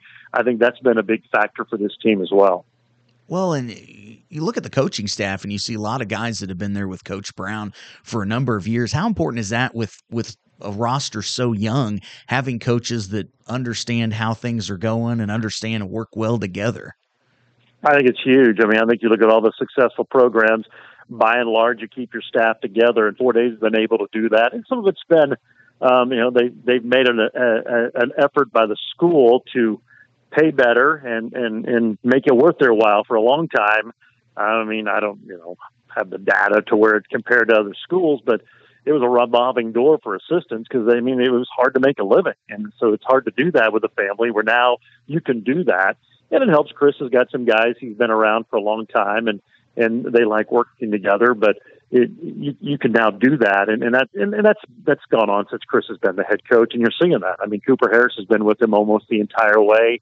Al McCray stayed with the last coaching uh, group with Kevin Verdugo, and he is still here as the receivers coach and an associate head coach, and, and they, they've had a few guys go uh, here and there to to bigger and better opportunities. But by and large, they've kept that group together, and, and it's been a it, it, it's just the continuity, the, the message, and everything. Uh, the language of how they're teaching things, the consistency, I think, is, is huge, and, and they've been fortunate to keep that, as many of the, the programs that have had success in the MIAA do. Well, you look back to week one, and and you know obviously you look at the the MIAA preseason polls, and and Hays down at the bottom, and and there were some people saying, well, you know, hey, how how is is could Northeastern State you know beat Hays maybe, and and well the Tigers answered that question pretty emphatically week one. Um, last week you mentioned it was a it was a hard fought battle for a half with Pitt leading 14-13 at at halftime, and unfortunately Pitt scored the last 30 points of the game after being up 14 to 10. But um, let, let's talk about last week. Kind of what happened in that second half. You know, I honestly, Pitt State had a 17 play drive in the second quarter that ate up over nine minutes. They converted on three fourth downs. One of them was a touchdown. I think that's where they won the game. I mean, Fort Hays had a lot of those fourth downs. They were in position and just could not make the play. If they stop that drive, hold them to a field goal, or keep them off the board because they had them in fourth and like 14 or 15, and and just missed a couple tackles. And, and their tight end Garrison went off. He, I mean, he he proved he was an All American, and he kind of single handedly kept that drive alive. To me, that's where the game was won in the second quarter. Fort Hays came back, answered, scored. Pitt got a field goal before halftime. The, the defense was on the field. I think in the second half, uh, Fort Hays just struggled to get any consistency and continuity on offense. I think Pitt gets a lot of the credit for that. And then the defense was just, they just wore out. They were on the field so long and they just never recovered from that drive, I don't think, even though they had halftime. Um, to me, that was, that was where Pitt turned the tide of that game because Hays State probably had chances to be up more. Um, quite honestly, they got a fourth down stop on the first possession, came down and scored and, and felt like they had the momentum, but you get a stop on that 17 play drive somewhere, keep them off the board, go back and score. Now you're, now you're up 10 and that changes that whole feel of the game probably. And who knows how how it plays out. But to me, that that seven it was a classic Pitt State drive. Nothing nothing big, but some big fourth downs. Um, and it just I think it just wore Fort Hays State out. Then you add the youth and you know being able to handle that. It, it, sometimes it's tough and it's challenging, and I think you, you saw that. But to me, that's where that's where that game swung in the second quarter, and it led to what happened in the third fourth you mentioned the the makeup of this roster. So many young guys out there, as a lot of new faces too. When I look at it on, on guys that have come in through the portal, um, one guy that's not a new face and, and, who got a lot of playing time last year is the quarterback Jack Dawson. What have you seen with his progression from from last year as as a redshirt freshman and into this year? I think he's playing with more confidence. I mean, quite honestly, he probably wasn't expecting to play last year. You had a veteran in Chance Fuller, uh, who who they went to the same high school. They never actually played on the same team. Uh, Chance was varsity when when when Jack was uh, on the freshman team, uh, so they never actually played on the same team. But he replaced him as a starting quarterback the next year as a sophomore, um, and and I just don't think. I mean, you know, you got a veteran quarterback, but hey, you're one play away, and so he kind of got thrust into it. And to say he wasn't ready, I don't that you know I don't think that's always fair. But the mental side and just it's the MIAA and you're a redshirt freshman, and and I think um, there were some growing pains. But I think now you're seeing the confidence that that brought with him. I think he's playing more confident. He's gotten bigger and stronger. Um, he's become a better leader. It's just his decisions, and he said he still there's a lot of things he's got to improve on it and get better at. But I think just think to me, it's just he's playing with more confidence, and and it was a it was a three quarterback race in, in camp. Uh, he and Ethan Forster both played snaps last year when Chance was hurt. Uh, Caleb Heebner was on the scout team last year. He's a redshirt freshman from down in Texas. He was in the mix, and it came down about a week before before they named the starter. And just from what I saw, I thought Jack kind of emerged in the last two weeks of practice, and I think you saw the playing time and experience from a year ago kind of take charge, and and and, I think he's proven so far uh, that was the right decision. He didn't make one mistake and threw an interception against Pitt last week, but by and large, he's played pretty well. And, and I mean, he's their guy for now. But you know, the coaching staff's made it clear. You know, it's not set in stone. I mean, you got to still go out and you got to perform. And I think the the depth of that position is going to help keep him improving. And and Chance even, or uh, excuse me, not Chance, but um, Jack even mentioned before the season after he was named starter, the quarterback competition made him better mentally because Last year, he maybe would throw an interception or not make a play, do something wrong, and he may be done. I mean, it just it just mentally it, it broke him down. He did not recover as well, and I think the whole team suffered from that. But he said, in practice, you're battling for a starting job. If I throw a pick, I got to come right back the next time I'm out there. I can't worry about it. I got to go on to the next play. And I think it's helped him develop that next play mentality in games this year. So I thought that was an interesting observation and comment by him, and I think you're starting to see that. Well, as you look over all this team uh, offensively, where do you feel like the strengths are? Um, you know, it's a good question. Their offensive line is young now. Some of the guys got to play last year because of all of the injuries. I mean, they and and some of the guys who are sophomores who've got to play as true freshmen unexpectedly also were hurt. So one, they're getting healthy, which is good, but they're so they got a little bit of experience, even though they're young but this is still a new beast for a lot of those guys. So I think that's an area that has to improve. Uh, I'm kind of going more with what has to improve. The, the running game has to get better. And when Fort Hays State was winning, you know, 17, 18, 19, they, they could run the ball. Uh, they've struggled to do that. I think it's got a chance to be better.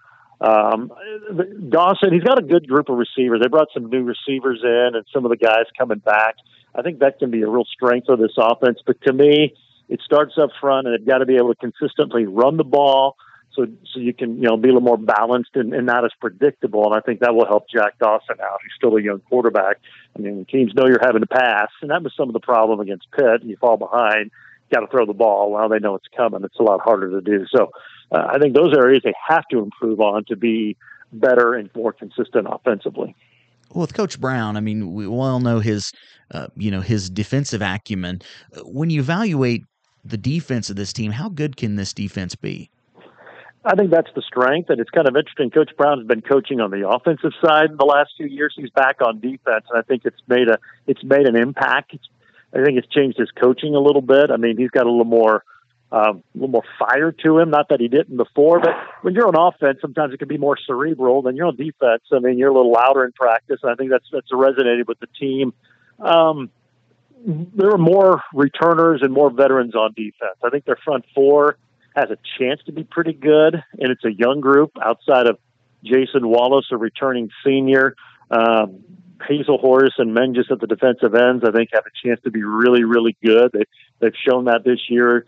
Menges made that switch from linebacker to defensive end last year, and he's way more comfortable this year. Hazel Horse, Hays Kid, transfer from K State uh, kind of getting used to it. Maybe a little bit undersized, but incredibly athletic and, and a smart player. Um, I think they have some depth up front. Linebacker, they've had some injuries, and that's a, that's probably to me the biggest question mark, just because of lack of depth from what they thought they were going to have coming into the year, um, and injuries that are going to keep guys out for a significant amount of time. So that to me is the question mark: Can they survive uh, with a thin core of linebackers? and, I think the secondary is a little bit better. I think you know Mason Perez is a returning All Conference player at safety. He's off to a good start. Um, Travion Mitchell, cornerback, had a good year last year, then had an injury that that derailed his season. He's bigger, he's stronger, he's off to a good start. They brought in a few new faces in the secondary. There's some depth, so I think the back end is probably a little bit better than it was last year. And quite honestly, I think they're going to have to live on their defense at least here early on to keep them in games and and then hope that offense just every week progressively gets better and better, gives them a chance to win. Well, obviously, a, a, big game Saturday night. We know what the nighttime atmosphere is is like out in Hays. But uh, when when we're talking about you know the Tigers and Bearcats. What's the perception outside Maryville right now? You know, there's there's a lot of people seemingly uh, in a lot of Bearcat fans down on this team. Of course, we know the injuries. Um, is it a situation where maybe this Bearcat team is ripe for the picking, or is it this team's going to be angry? Uh, how, how do you see it, and how, how do you feel like the folks out in Hays see it? Yes, and yes. I think folks maybe see. And now, amongst the team, I, I don't, I don't sense there's. I mean, it's Northwest. Northwest is at or near the top every year. They're a premier program in the country. That you know, uh, they're they're a named value. I mean, their, their brand is their brand, and it's you know. So I don't think among the team, it's going to be the same Northwest you expect. Um, and I think I think last Thursday, six interceptions. I don't care who you are it's going to be a lopsided score. I mean, I guess especially against a good team like Emporia State. So I think that you can throw that margin and how that game looked away because of the turnovers. Um, you know that if there's three turnovers, three interceptions, that, that game still goes down to the wire. And, and, and so I think it was misleading. You had the quarterback injury, all those things that go into it. So yeah, I think just those things, and your team that's had injuries and you know, Missouri Southern's obviously better, but it's a close score. I think the fan base looks like, wow, maybe they're not as good as they've been. This is our chance. But then you go look at them and play, it's like they're still good up front, still athletic, still explosive offensively. Um, it's still Northwest. And so I think among the team, I don't think there's any. I mean, I think obviously you, you have confidence if you play well, you've got a chance to win a game, but I also think they are smart enough to know they were in a similar situation with injuries last year. And yeah, you get that first game and guys get thrust into jobs that maybe they weren't expecting right away. Now they've had a week to prepare for it. And, and, you know, if, if indeed Runke's going to be the quarterback on Saturday, I think he's going to play way better than he showed that first one. I think he's got a chance to prepare now and get comfortable. You can game plan for him. I think it'll be a whole different beast. I think Fort Hays State's very much aware of that. So yeah, there's no there's no taking Northwest lightly. As crazy as that sounds, or thinking, hey, we got this one because they're beat up. I think it's just the opposite. They're going to rally the troops. They're going to circle the wagons, every cliche you want to throw in there, and they're going to give our give Fort Hays State their best shot, and we better be ready to match it, or it could get ugly on our end. Well, for the Tigers to get a win Saturday night, what do you look at as the keys for the game? Um, well, I think that I think I got to stop the running game. I think I think you have a, you know, if you have a new quarterback in there, they're going to. I mean, Northwest runs it so well. They're still good up front. They're big, athletic. Fort Hays going to have to slow down the run game. They did an okay job against Pitt. I think it needs to be better. The defense has to be on point. I think if they can get a couple of turnovers, to me, is big. Um, just because now it's back in Northwest mind. Hey, we had six last week. Uh oh, here we go and plus just the momentum that brings. But if you get a turnover, you got to take advantage of that turnover. Fort Hays State did that a little bit. I mean, there's only each team had only one last week, uh, but they did that against Northeastern. And quite honestly, for me, that that might be the biggest stat for the Tigers because last year, and even the year before, but especially last year, they were terrible, worst in the conference in takeaways. Their fewest in 17 years. When you looked at when they were rolling and contending, they were among the conference leaders in takeaways and points off turnovers. They're that way again this year. Now it's only two games, it's a small test, but to me that's an area, and that's how you win games, and and gives you a chance. Is is you know, and then it comes down to being physical, and that's been a word Chris Brown's been throwing around since day one with this group. Physical. He has he thought they lost physicality the last couple of years. I think they're on the right track, but they're going to have to be physical, slow down the run. Obviously, got to be you can't give up big plays because Northwest they'll, they'll you know they'll lull you to sleep and then bam they hit you with a big one.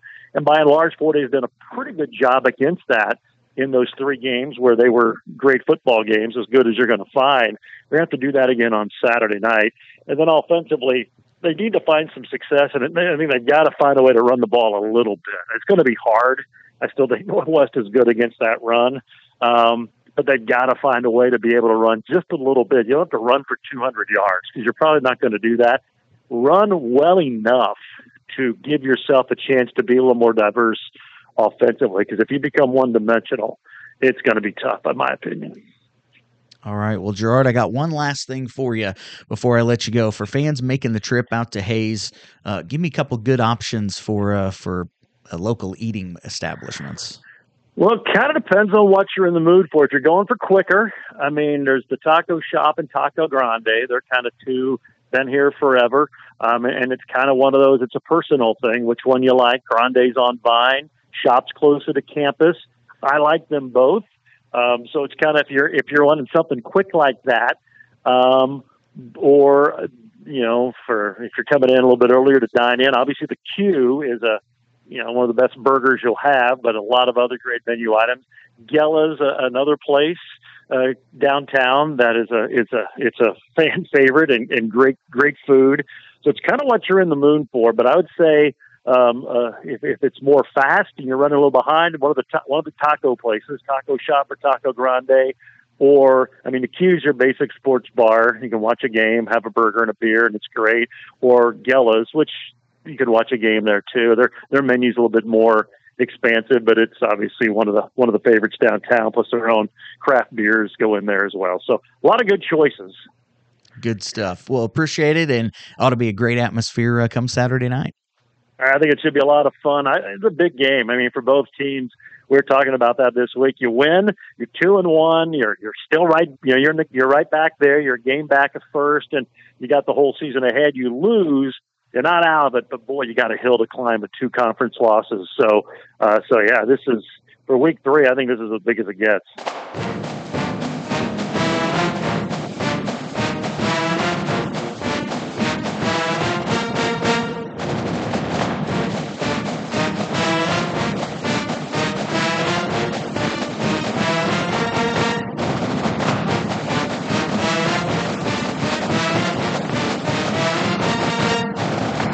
Welcome back in here on Bleeding Green and joined now by sports editor, the Maryville Forum, Jon Dykstra, regular here on the podcast. And Jon, as always, man, thanks so much for taking a little time and, and coming on. Boy, do we have some stuff to chat about this week. Yeah, thanks for thanks for having me, Matt. It will be uh, fun little therapy session here. right. That's that's absolutely right.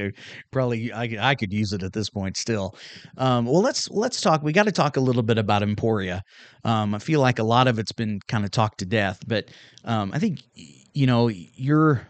Uh, I feel like articles was pretty nuanced. You're not really a knee jerk guy, and and that's one of the reasons I like to have you on and talk to you and just talk to you off air and things. I feel like we see things a lot of the same way.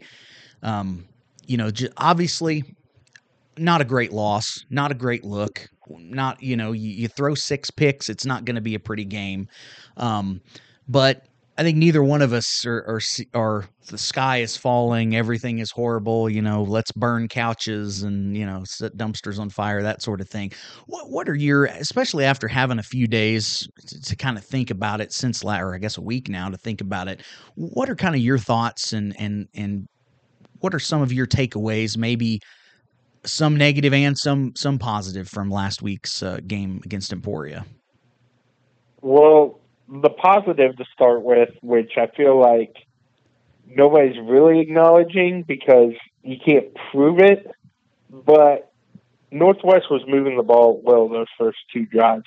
Mikey threw a pick and pick six, but then they went right back down and scored another touchdown, and they looked like they were going to easily score that first drive. So when everybody was healthy, Northwest looked like a better team. The defense held Emporia State to seven points. Um, defensively, obviously the pick six made 13 um, in the first half. So I think Northwest was the better team in that first half, or looked like it turnovers happen, injuries happen.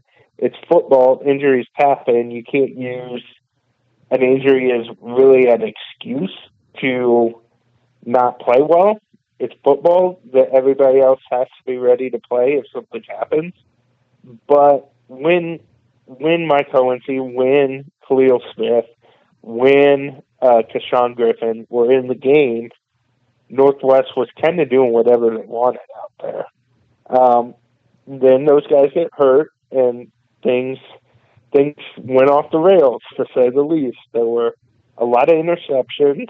Um, obviously, obviously, Chris Ruhnke kind of took the brunt of that. Uh, if you look at Bearcat social media, a lot of things. Um, but he was in a tough situation. I wrote a, a piece earlier this week about that, and it's it's just hard to ask him to go into that.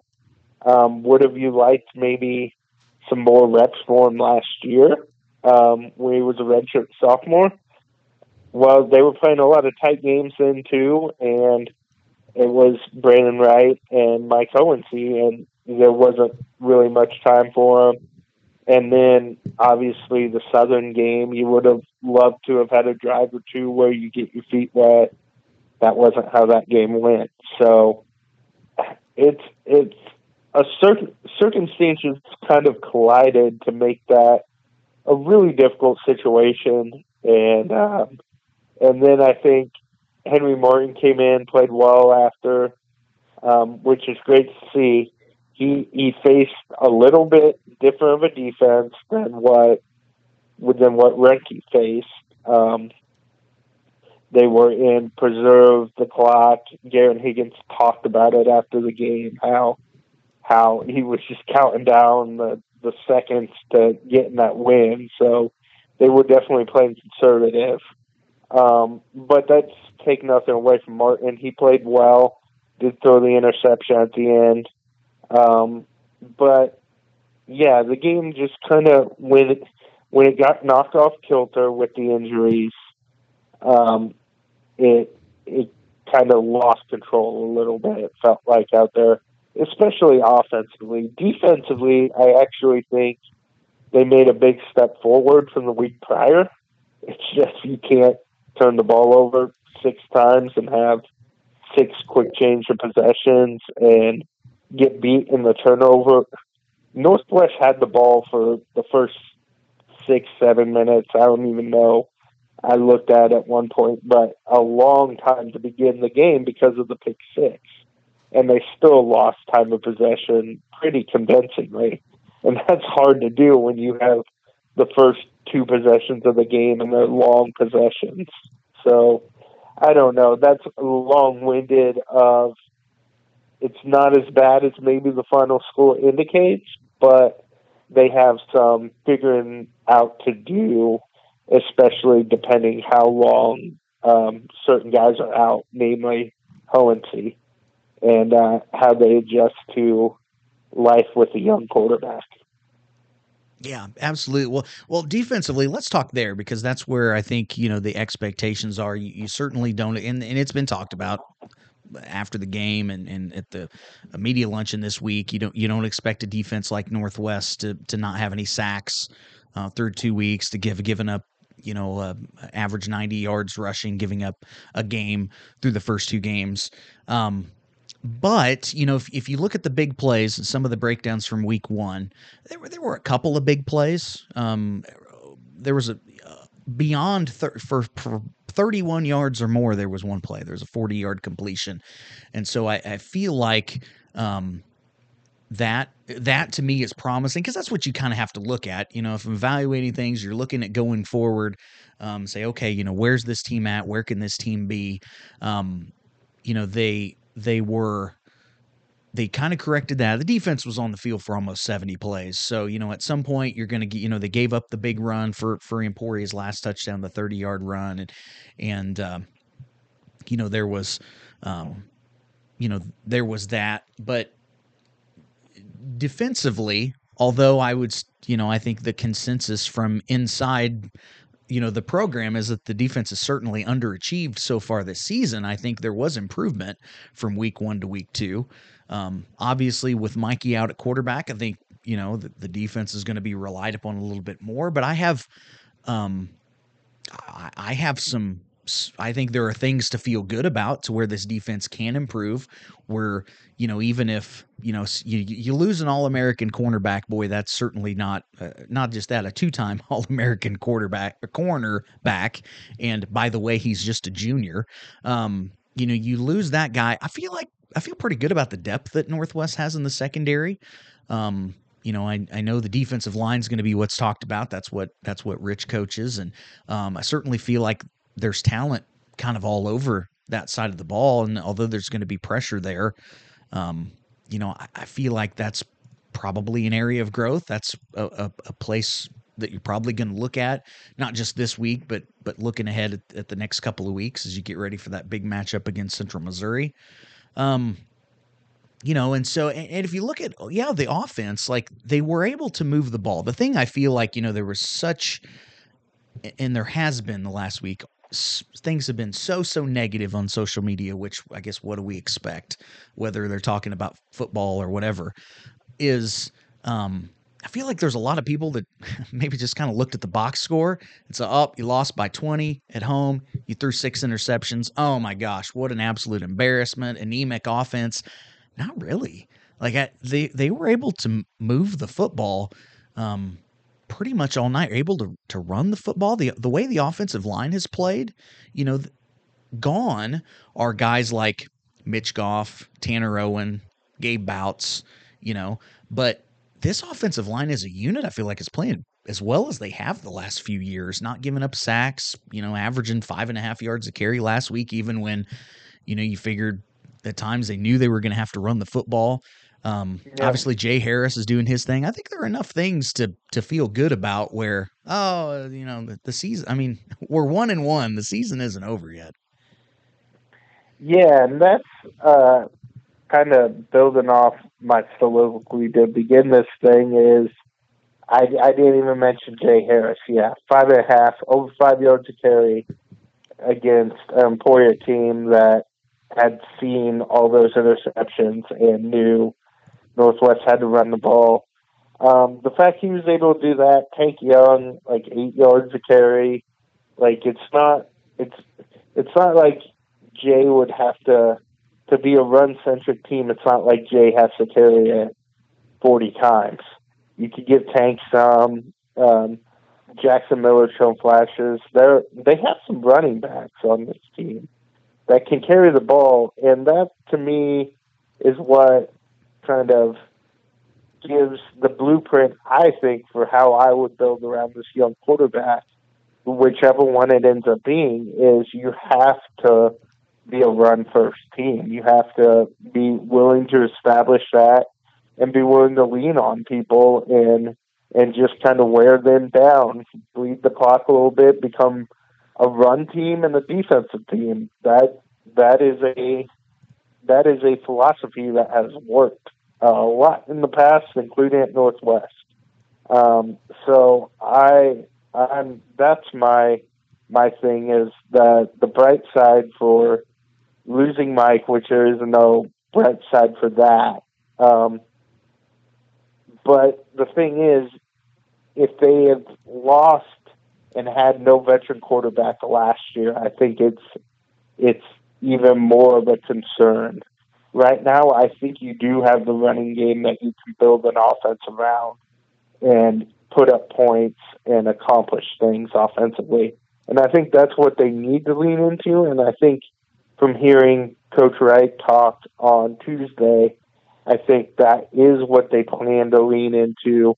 He had mentioned in that that you don't need to necessarily be looking for the chunk plays as much anymore, just grinding out first downs. And to me, that says we're going to ride Jay Harris and ride Tank Young and try to make that happen.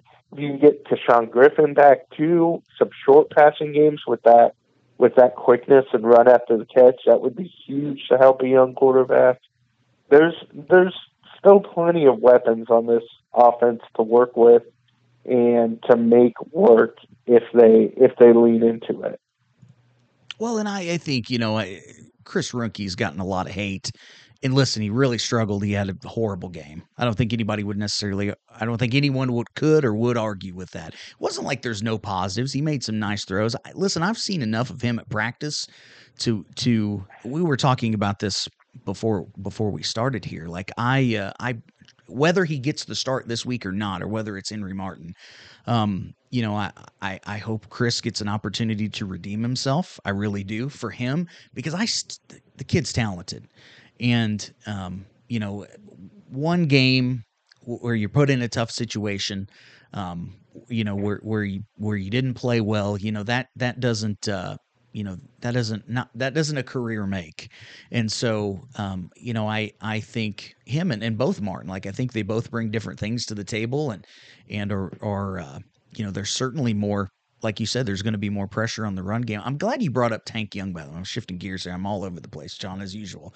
But i'm i'm glad that you brought up tank young because he's a guy what did he average like three yards a carry or something like that last season? He was a guy I, i'd heard about over the summer of having, you know, he unfortunately got hurt in in the scrimmage, but I'd heard some good things about from the coaching staff and I think he had he he was the most impressive I've ever seen him in a Bearcat uniform. Um, and he's you know a great change of pace guy. Yes, his name is Tank, but he's you know he's not a big guy. Jay Harris is more the tank of that. But um, you know, and and you've got other guys. You've got Jackson Miller. They have some other guys that uh, you know that are in the running back room that we may see. Who knows as, as the season goes on? But um, Mhm. that was probably, you know, if, if I always try to look for positives, um, and, and that's one that I saw on offense was I thought Tank Young played really really well. Yeah, I think he did too, and I think that could be part of kind of that moving forward. Like I'm, like I was trying to say the last time is is seeing a little bit more of both of them on the field. We've seen some, but and I think if Jaden Brady was healthy, we'd see even more of that because I think having those running backs play a little bit more slot receiver and and get them the ball in different ways just you you want that run after the catch element now if you're not getting the chunk plays just air yards you need you need guys who can that's why Kashawn Griffin's so important because he's not only a deep threat but he's a run after the catch threat um you you like to see some guys be able to to do that and I think Tank's a guy who can play a little bit outside in the slot and and maybe create some easy throws and create some easy yardage for uh, for a young quarterback that is. I mean, surely they're going to want to get whoever it is confidence early against Hays this weekend and avoid kind of what happened last weekend with with the confidence just getting shot right away. So I th- I think that's going to be a huge key is the to create some easy chunk plays where it's not throw the ball 40 yards down the field, where instead it's, hey, get the ball in the playmaker's hand and let them make plays. So that's that's something to be be excited about moving forward. I think. Yeah, well, let's talk about this matchup with Hays because Hays definitely looks like an improved team. You know, if you just look at the final score from last week against Pitt, that doesn't tell the whole story. Um, you know, maybe they don't have the the uh, ammunition to to hang with the you know the very top of the MIAA yet. You know, a lot of rebuilding and things, a lot of young guys, a lot of transfers that they have. But you know, an impressive Week One victory over Northeastern State, really impressive. Um, you know, in a in a you know, ahead at halftime, 14-13 against Pitt. Now, you know, they didn't score again in the game, and at 40 to 14 doesn't look great. But, you know, it definitely seems, I think you and I are both kind of, we've talked about this before about how, you know, we're not alone. I think a majority of the MIAA and fans really like Chris Brown and think he's a good coach. And, uh, so, you know, we thought this was maybe a possibility that they were certainly going to bounce back. Um, but it's it's a big game. It's a night game in Hays. Um, you know that you know it'll be a great atmosphere, and I think it's gonna. This game in general is really going to tell us kind of where this team is at, at at this point. I like. I think we're all looking for for a response Saturday night. Well, here's the here's the thing. It's Lincoln next week, so as you break in the the the new quarterback, whichever one it will be, this is the game that you have to find a way to get some confidence and get through because you'd like to think that next week you can really really get that quarterback confidence. And maybe this week it's hey tank you got it. Or not tank but jay you got to carry it 30 times. We we need to survive through this one and maybe you get lighter load next week with hopefully the score gets out of hand early and and you're able to to get those quarterbacks some much needed experience and a de facto kind of like a preseason game for them. Um, but this week, I think that's that's got to be the thing. This has got to be circled on the schedule. Is find a way to survive this week because you can't have two losses this early in the season. Um, going back to Emporia for a second, it's not like that's a bad loss. I feel like people are a little bit reacting like like that's losing to I don't know a Hays team that's not ranked right now or a or a Mo West team that's not ranked or or one of those. Emporia State, I vote in the D2Football.com poll every week. They were top 10 in the country for me before this week. Now they are top 10 in the country in that poll. They're top five in the country for me, honestly, now in that poll. Um, maybe I'm an MIAA homer, but I just, to me, that's the best offense in the country. And, uh, and just what they're able to do is, is says a lot. To, to look back at Hays, look at one of the most productive passers in the country and a guy who just kind of tore up Grand Valley last week is Chance Bowler.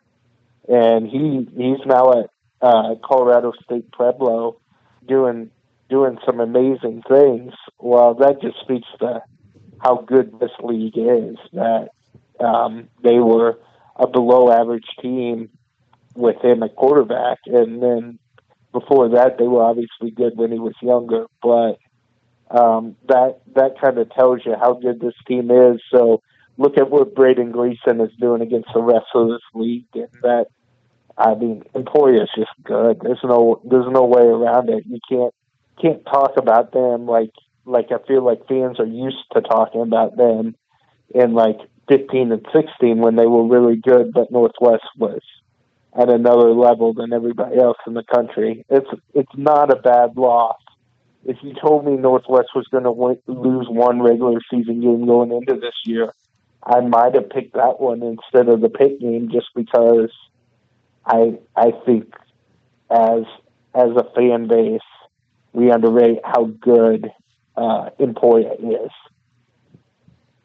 Well, and I think uh, too, you know, I think the thing that got people's attention is the final score.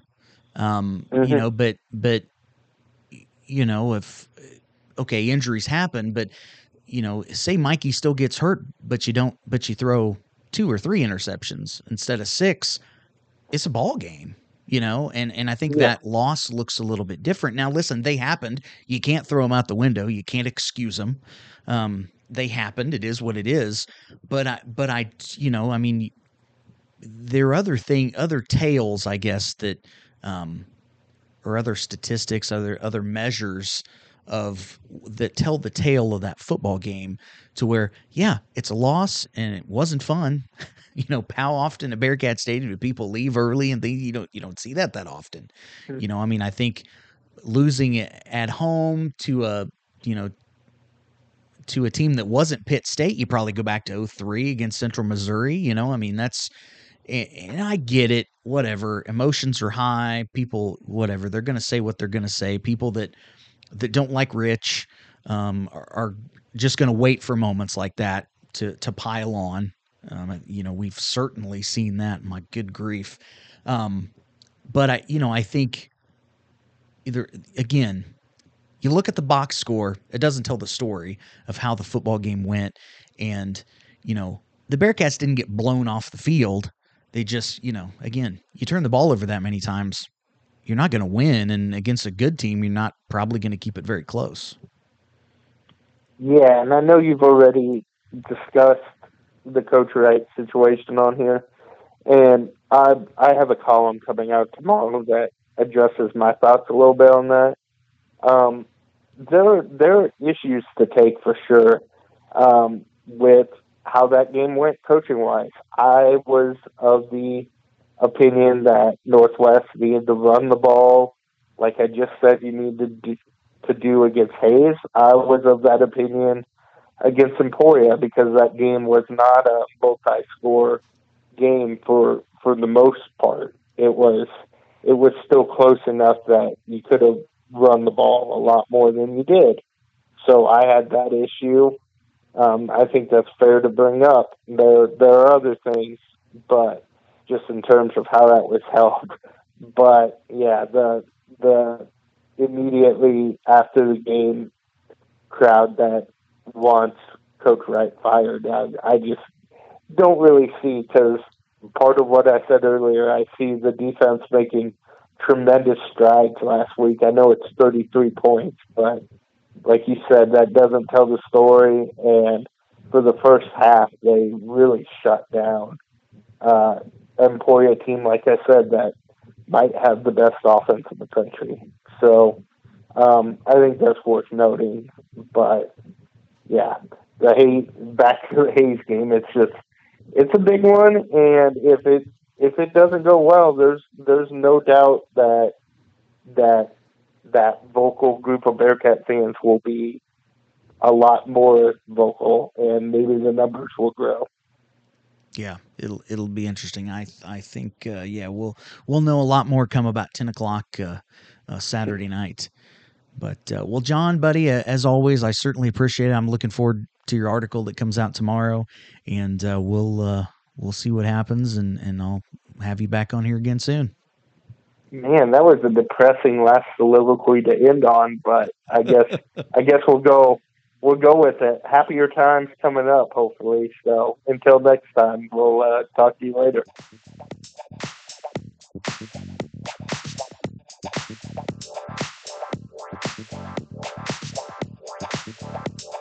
Bearcat Nation, this is Jake Soy. Hope you're looking forward to hearing this Bleeding Green with Matt Daniels. Going to be a great one.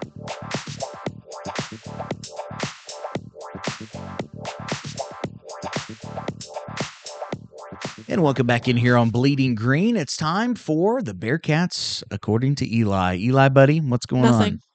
Nothing. Nothing. Yep. Said it real quick. Oh, rough game last week at uh, in Maryville for the Bearcats, huh? Uh huh. That was the- Sad. that was the first one, I, the first Bearcat game like that you've seen, huh? Uh huh. Like, what did we have a thirty something win streak against them in a row? It just ended. Mm-hmm. And then we'd won 18 home games in a row too. But you know the saying, all good things must come to an end. Not all good things. And they did, and it did. Not all. Not all of the good though. things, but some of the good things came to an end. I didn't come to an end yet. Well, you know what we need to do now? What? We just got to start a new streak, yeah. right? Yeah. I guess you're right. Mm-hmm. And I can say, yeah, I was at that one streak uh, when Emporia started beating us 30 times in a row. I did. I didn't mean that kind of streak. I didn't mean Emporia starting a streak of beating us 28 or 29 times in a row. let's start um something against Pitt. Yeah, let's start a win streak Well, against let's Pitt. start against Hays this week. Okay, okay. But we beat Hays last year. We did. Yeah, last two years. This would be the Three third. years. This would be the fourth. Yeah. Anyway, hey, Dad. Mm-hmm. Who went three and three last week? You. Who Uh, I went think four it and was two? me. You. Yeah. Who still has a better overall record on the Okay, season? okay. No, no, no. Let's. No, no. We're Me. talking about last week, not overall. Okay, not the week before. I may have not been six and zero, but I still had a better a better record than you because I was right. Mm-hmm. Well, this uh, we got two of the same games wrong, but the Southern game you, you called that one, and uh, I I'm a believer now in Missouri Southern. See? So, but I needed to see that win. I uh, and now I don't know what to think about Washburn. So I guess we'll see Trash. when it comes to uh, Washburn plays Lincoln. You gonna pick Lincoln this week? Yeah. Go Lincoln. Okay, let's talk about last week. Um, Missouri Southern beating Washburn 30 to 23, and uh, we both had uh, Washburn, or no, I had Washburn, and you had Missouri Southern 24 14. So yes, you got that one. You you were Eli was very happy in the stands when that went down. Yeah. And also, we were close to being tied uh, And when that happened. my cousin Brad, who's also a listener of the podcast, a Missouri Southern alum, told me that you're his favorite member of the Daniel family. Before the win, before you'd even rightly predicted that game. And uh and you got it right. Yeah. See, I'm just a good luck charm. Any team I choose is normally who wins. If you're a team that got close to beating the Bearcats, also, um, yeah, Okay. Pitt State at Hays uh, kind of turned out. I think, like both of us predicted, it was a 40 to 14 score. We both predicted uh, Pitt by at least 20 points, and uh, it was a close game. It was a one point game at halftime. Hays had the lead, and I think Hays has definitely improved, but not on the not on the level of Pitt. You would you would think probably not quite at the level of Northwest, but you know you can't throw But six we're not at that interceptions against yet. them. yeah. Yeah. So, Also- well, we're getting there. I'm just, just a little foreshadowing here about what we're going to talk about. Just sprinkle that in. All right. Uh, the other game that we both got, well, one of the games besides the Bearcat game, of course, that we both got wrong was on the Saturday slate. UCO at uh, Central Missouri. I did not see this coming. I, it didn't shock me that Central Missouri won, but they won 41 to 17. And the Zebrowski kid, who's their quarterback, is uh, is playing great. Arkell Smith, who was on my fantasy team, I didn't win unfortunately last week, but he uh, also did very well. And uh, I don't know. This it was, eh, this game specifically really m- made me have some questions going into this week's pick'em. Um, other games, Kearney at home against Northeastern State. We got that one right. It was a much closer game than both of us thought it was going to be 31 17 for the Lopers. So that'll be interesting. They play Southern this week. We'll talk about that one here in a minute. Missouri Western over Lincoln. It was even more lopsided than either one of us predicted 68 to 14. And the Bearcats lose 33 to 13. We, of course, both had uh, the Bearcats winning that game. I thought maybe the Bearcats would win by a couple of scores. Boy, I was just all We kinds lost of by wrong. A couple of scores. They lost by three scores. Yeah, lost by twenty at home. That hasn't happened in uh, to a to a team other than Pitt State since two thousand three, by my calculations, and so that's They- pretty unusual. They were in two of our streaks, so if we make it to the playoffs and they make it to the playoffs, which I'm pretty sure only two MIAA teams can make it to the playoffs, so it's probably my guess is probably going to be us and Pitt. We got to win out though, I know, I and know. if Emporia wins out, Then and- we're going to beat them in the playoffs if we go. Yeah, but then what do you do? Can is, you know? Do you see a a a chance of you know they can lose to Pitt, we beat Pitt, and and the you know those three teams all win out, we'd all have one loss. That would be that would be very interesting to see what the committee would do in that instance. So it's uh, there's a long way to go. We're just two games into the season. Who knows what in the world's going to happen at this point? But uh, anyway, yep, I went three and three. You went four and two. I'm nine and three. You're eight and four. I'm very disappointed in my uh, week two results in the pick'em after going six and zero week one. I am too. I'm really disappointed. You're in you, disappointed in me. You're not angry. You're just disappointed, right? Yeah, Yeah. yeah. Also, you didn't go four and two. Knew you should have picked Missouri Southern with me. They're a good team. Slow and steady. You were four and two week one. You're four and two last week. So what two games are you going to get wrong this week? You going to go four and two again? Shut your mouth. I'm going six and zero this week. Oh, the look I got was it's a look you get from your mother. That's all. Oh, that was awesome. Okay, well, you ready to do this pick'em? Yes. So I'm going to say the games. You want to give your score first before I reveal my my picks? Yeah. Okay. Now, just for full disclosure, Eli didn't even want to see the slate. He didn't even want to see the schedule before we started. I offered multiple times. Surprise. He wants to be surprised and just go. It's all gut, all gut feeling Yeah. on Eli's pick'em. All right. Well, I'm just going to go in the order. They're all Saturday games. We've we've got a whole full Saturday slate for the first time so far this season in the MIAA. Missouri Southern at Nebraska Kearney. You like Southern? Oh. Okay. got T.J. Davis. I need to talk. Okay, okay.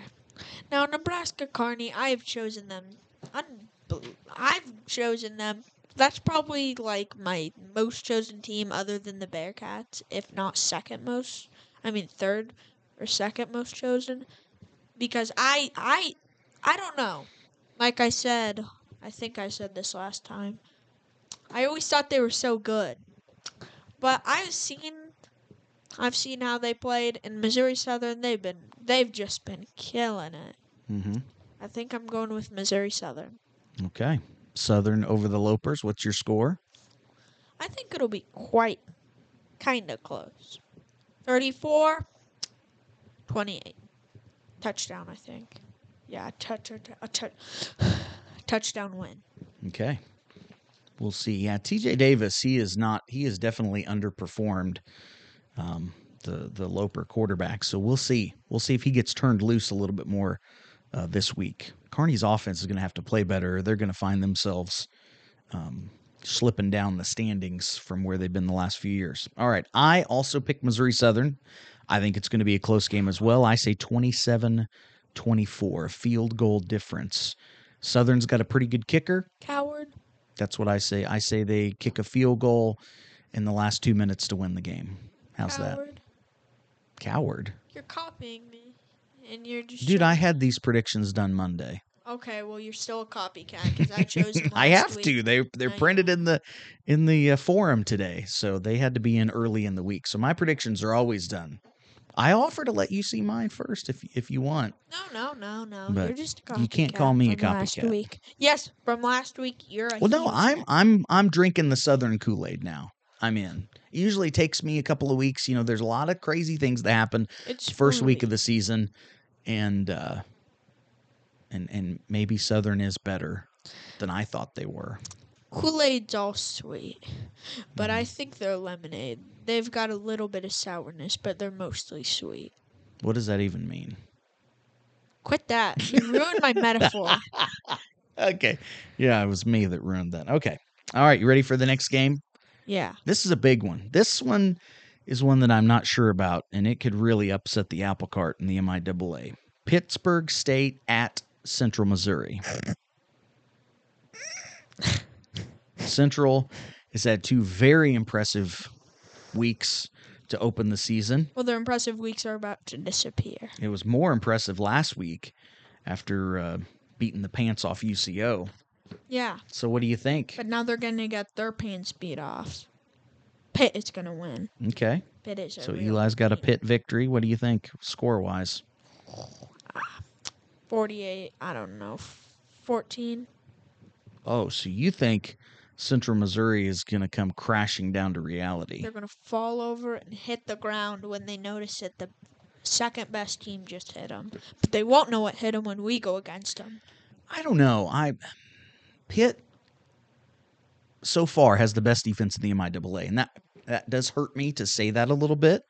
Um, I'm not saying the year's going to finish that way, but if you go off performance so far, they do. You can't argue with facts. Facts are facts.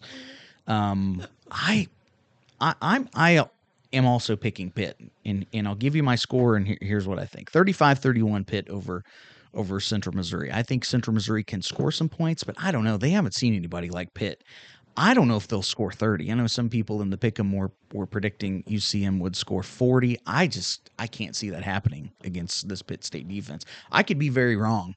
Lambo has has cooked something up, but I- don't know. I don't know if Central Missouri is as good as they've been so far. You know, when when they play the Pitts, the Northwest, the Emporias, what are they going to do? They're gonna cry to their coaches. Well, that's what you think. I don't know. I, I uh, again, I, I think this will be a close game, but I just don't know if they can score enough points to beat Pitt. I'm not sure how good their defense is. UCO didn't score a ton of points last week, but I don't know how good that offense is either. They haven't played overly well. So uh, I think Pitt's D line is going to give the UCM offensive line some problems, and I think it could be. I don't know if I I'm I'm drinking your Kool Aid, Eli. I don't know if I think the margin of victory will be that much, but I think Pitt could win this game by three scores. But I'm going to go with a close game for now. We'll see You're what drinking happens. their lemonade, my, not my Kool Aid. How's that for me waffling around there? Okay. Missouri Western at UCO. What do you think? UCO got their socks knocked off, and I Mhm. don't really want to choose Mo West because, well, well, yeah. Trust me, I get it. Hey, if anybody understands, I understand. But they are pretty good. I'll admit. They're doing okay. Are they? season. Well, they played Lincoln last week. Of course, they look good. Yeah, but the week before, what? Who? They lost to UCM. Oh, okay. There's they're a lot of lose. points, and they they came back and I made it changed close. my mind. They're gonna lose. Okay. So what's the score? UCO the winner at home. Yeah, UCO. They're gonna. They're gonna get a re. They got a reality check after last week's game. Now they're now they know reality. Now they're gonna beat that team. Okay. And uh, the score, it'll be pretty close. 24-14. Okay. Touch- I have UCO to, at, as well. I think probably most of the favorites this week. You could go a coin flip on the Southern Kearney game, um, as far as who's the favorite. But I think most of the other favorites are the road teams, except for this game. I have UCO 24-20. I don't know. I think it could be a higher scoring game than that too. Um, since I've thought about this game a little bit more, uh, we'll we'll roll with my forum score and prediction, but I'm not sold on Missouri Western's defense. And, but UCO's offense has definitely struggled. Is there, was there a breeze rolling through here, or did you just blow in the microphone over there? Sorry. Uh, okay, so we're both going UCO on that one. So three picks in, we're the same. I don't know that we'll probably have any different picks this week because the rest of these games are are uh, pretty straightforward. Emporia, Northwest. I'm Northeast. Emporia at Northeastern State. How many points will Emporia score? What? Who said I'm picking Emporia? I'm joking. I'm picking Emporia. I'm not stupid. Who are they going against again? Northeastern State. Oh yeah. What are you doing? Can you quit I'm doing that over there? I'm You're, sorry. the whole room's collapsing around us. Anyway, obviously Northeastern State. I mean the other team. Emporia? Emporia? I don't even remember. Are you name. are you even here? Am I? I feel like I'm almost doing this podcast by myself at this point. I'm a. Are you bored? No, no, no, no. My brain's fried. Eli did have a Scholar Bowl meet tonight, so there there was that. Yeah, and I didn't even get a buzz in, but I I wasn't gonna say that. You got a couple of bonus questions though, so hey. yeah, because I was captain, because I'm the best on the team. Wait till your classmates and teammates hear that. Oh yeah, once they do, good thing none of them listen to this podcast. Yeah, good thing you don't ever talk about the podcast to them. Yeah. anyway. Anyway, Let's. Emporia at Emporia. Northeastern State. Emporia's winning. Um, 62. Uh, 14. That is insane, by the way. So, Uh, 62 to 14. Eli has not seen my scores. He refuses to look at them. I have 63 to 14. Whoa, whoa, whoa, was- whoa, you little ripoff. That's hilarious. I mean, I'm the little ripoff now thinking Mhm. about it, even though I can't Well, even see her. She, I'm Admitting it is half of the battle. So there you go. All right.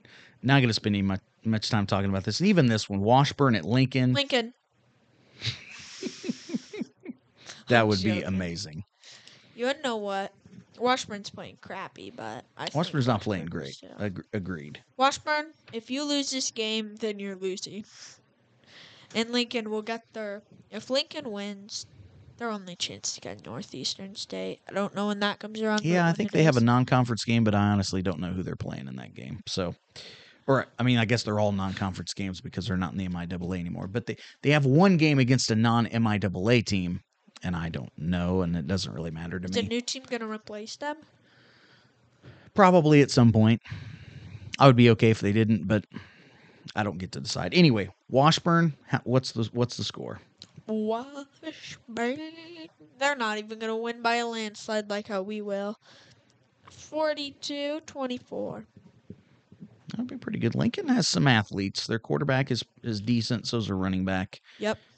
They can make some plays. I think they may score some more points this year, but uh, I'm going to go 55-21 Our Washburn. quarterback and our I, I back is wrote better. on my sheet here that you picked Lincoln. That's hilarious. Let me scratch that out. you would have definitely disputed that next week. All right. The game that everyone wants to talk about. Northwest at Fort Hays State. Hays is gonna win. Just kidding, Bearcats. Easy, pal. Holy smokes. So everybody else is talking smack on the Bearcats. You're just going to jump on the old bandwagon, huh? No, I just I'm said I'm Bearcats. kidding. Okay. Anyway, all the I got all my I got all my ranting and fired about being fired up out earlier in the podcast. So so we're good. I'm just teasing you. Yeah, all those people. Not all of them. Probably most of them, if not all of them. But most of them, they're big little whiny pantses. They can't play any better. Can they coach any better? No. Can they do anything any better? No. They can't. Eli coming in hot. They don't get paid to do their job, so they don't get paid to scream and be annoying. So why don't they shut up? Anyway, uh, Man. Oh. well, you're not making any friends at Fort Hays. That's for sure. In Hays, Kansas. All right, Bearcats, what's your score? I think since last week getting our socks knocked off. Mhm. I thought we would have practiced for for you. We did. We probably did practice well, but since our a lot two of our main our starters, two of our one of two of our best offensive players, not the best, but two of the best. Mm-hmm. They it, they both got injured. That was not very good. But the Yeah. Well, we'll have a backup quarterback this week. We don't know which one at this point, as of recording time anyway. Who's going to start? It won't be Mikey. He'll miss at least a few. freshman. Oh, that Or Ruhnke the sophomore. I know, I know. I So, I wouldn't be surprised if he got to play instead because a redshirt freshman playing. don't see I'm that a lot, but I'm I mean, it did happen in bad. 2018. Braden Wright was a redshirt freshman. So, Anyway, um, we're gonna win, and Mm-hmm. We've gotten better, and I think our defense will as well. I say we win twenty-four to seven. nice. Kind of been using twenty-four a little bit. I don't know. Our defense is not where I would expect it to be at this point. Now we've lost a lot, especially on the defensive line. I'm I'm not necessarily down on our defense, um, but you know you can't argue with statistics. I, they have said they you know they have to play better. Um, defense is going to have to carry the team for a few games anyway, and uh, and then we'll see can can Mikey looks like maybe he can come back at some point. Not really sure on a timetable on that. I doubt we'll really know much about it until until that probably happens. I'm picking the Bearcats. I think they're going to need the defense to show up. We need some turnovers. That's that's a big key in this game to me. Is uh, is forcing some turnovers. Whether we get sacks or not, we need to get pressure on the quarterback. I go 28-17 Bearcats. Okay, okay. All right. I don't like that you chose it that close. I really. I mean, that's a two score game, but I think this this week and this response in this game is going to tell us a lot about this team. Yeah, this is gonna But be. one you got to win. Goes. Get past you get past this game, you get Lincoln, and then boy, you you're you got Central Missouri after that. But we can't talk or I mean, we can because it doesn't matter what we say or think about or what we can look at the schedule all we want. But the team, they've got to focus on on Hays. I think they will, and I think they'll get the job done in a night game out of Hays, Kansas. All right, buddy. We've rambled on for long enough. What what do you got to say, and uh, how are you going to wrap us up? I got a few things to say. One is um, some very useful advice that um, if you chose different from me, then you're wrong. Unless you're right, then you're right, but you're wrong unless you're right. Anyway, other than that, um, the Bearcats aren't yellow. They're not. They're not gray. They're not blue. They're green and white.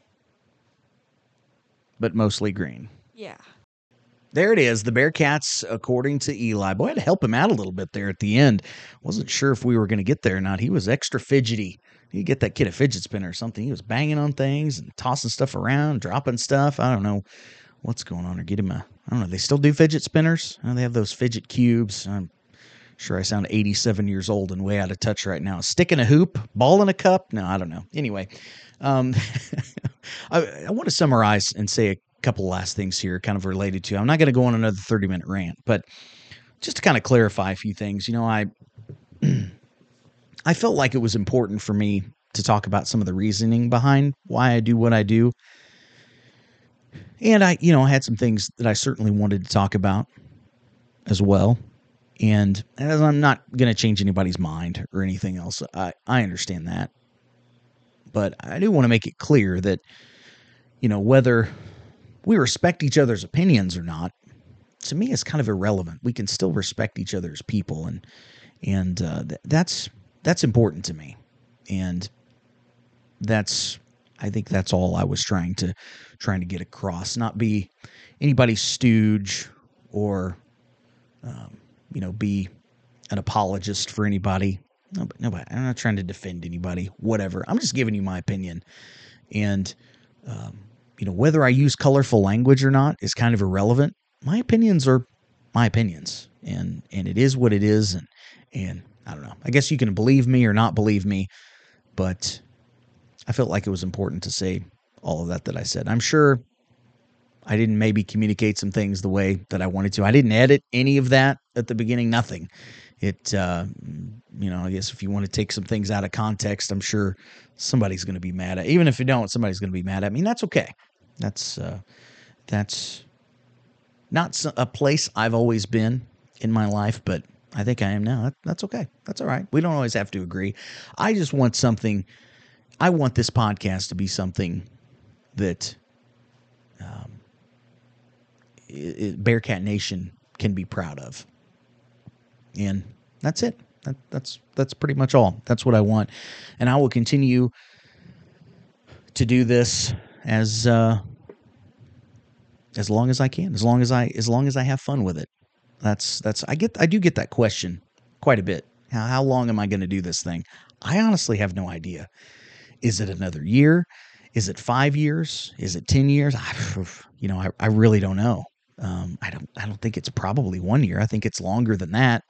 There there are a lot of interviews and things, especially in the off season, that I want to do that that I've not got the opportunity to do yet. I know there's more than I'll be able to uh, squeeze in next year. I already have probably I don't know four, five, six that uh, that I'm going to make happen. It's just just getting them done. That's that's something that I certainly uh, certainly want to do.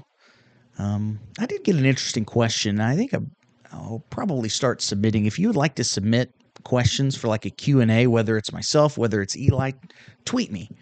Uh, and, uh, you know, tweet at underscore bleeding underscore green. Send a message or, or, leave a comment on the Facebook page and the group Bleeding Green Podcast. Um, you cannot do that through the uh, website, bleedinggreenpodcast.com, unfortunately. But I do have an email, bleedinggreen.bearcats with an S at gmail.com if you'd like to submit them that way. And I got an interesting question this last week and was uh, would I it was a would you rather type question. And it was would I rather have played at Northwest on a national championship team and have a ring or uh, would I not and just do this podcast? It was neither or. If if I did that, the, the podcast wouldn't exist and I uh, I said the podcast. I, I want to do the podcast. Listen, I've never had any athletic ability, football or otherwise, in my in any part of me my entire life. So that's I guess never something that I've ever really considered before. That is interesting, but I looked at it. I look at it this way: is if if I was on one of those teams, you know, I would have bonds with those guys on that team, and through this podcast, I don't have those same bonds with any of the players or anyone else that I talk to. I've become friends with some, and that's honestly an amazing thrill for me. It really is because I'm a fan at heart, absolutely. And, you know, there's so many different people that I've gotten to talk to, reach out to, learn so much about Bearcat football and the history, some more recent history, some way back when, that it's uh, it's been pretty fantastic and and honestly, I, I don't think I would trade doing this podcast for anything. This is uh, this is pretty important to me. In fact, um, it's it's something that I do everything I can to rearrange schedules and whatever to make sure that I still have time for two things in my life. One's my family. Um, uh, unfortunately, that's not always been a priority for me because of work and whatever. You know, things happen, previous careers, and this podcast. And there are two things I pretty much will move heaven and earth to spend time doing. And, and that's spending time with my family and spending time. And I, I truly mean that. I'm not just saying that. I'm not whatever. That's, that's, uh, you know, pure uh, pure look into into my heart right there. I I love doing this. It's uh, you know it's it's an absolute thrill, and sky's the limit, baby. Let's keep going. let's see let's see what we can do. You know any way you can you can help out with this podcast if, if you'd like to donate um, help me offset some of the costs with the podcast just looking for like a yearly thing you know not not continually asking for more and more but that's kind of you know if if uh you know you you've given thus far then tune me out until you know till till next year. But the venmo is at bleeding green podcast. You can leave a donation there. In fact i got if, if anything sounds different i got a new screen for my microphone to cut out some of the popping and things, and got a new mic stand for Eli. Not a, not a, you know, not talking really more than like fifty bucks, but I was. Uh, that's one of the things I use use those funds for. So just. Uh, you know being transparent there are other things there's there's yearly subscriptions and things like that that are all involved in this podcast and and I've you know been able to put some of that money into really good use and saving more for some other things that uh, you know, if we end up getting enough, then I will I will share when that time comes. So we'll just kind of see how that goes. Anyway, no pressure. If if you don't want to or you can't donate, that's fine. I'm I'm still doing my best to improve the quality, improve this podcast. Uh, you know, there are other ways that you can help with this thing that don't involve um, giving money. Just maybe giving a, a few minutes of your time. But, you know, sharing the podcast, spreading the word, and again, you know, my whole goal is to make this something that we can all, as Bearcat fans, be proud of, and and that anyone can listen to. And so, um, you know, if you uh, you know subscribe on on uh, wherever you listen to this podcast at, get notifications, all that stuff. I try to be as consistent as possible, even through these Thursday games. I know that doesn't give you a ton of time to listen to the podcast, but I feel like it's important to always upload at the same time. And so I'm, I'm always shooting for in shortly after 6 a.m. I know it goes up on Spotify first, some of the other places it kind of trickles down. Usually by 8 a.m. on a Thursday, it should be pretty much anywhere um, that you can listen. But again, make sure you're subscribed and all of that stuff. You know, if you can give it a thumbs up, a, a five star rating, leave a comment, all, all, that stuff's great. And I, I definitely appreciate all of that stuff. But that's going to do it. Here, I said I wasn't going to go on, and I'm, I'm rambling on again. So that's going to do it for another edition of Bleeding Green, Beers, Burgers, and Bearcat Football. I'm your host, Matt Daniel. Remember, be kind because kindness makes a difference. And as always, no matter what, go Bearcats.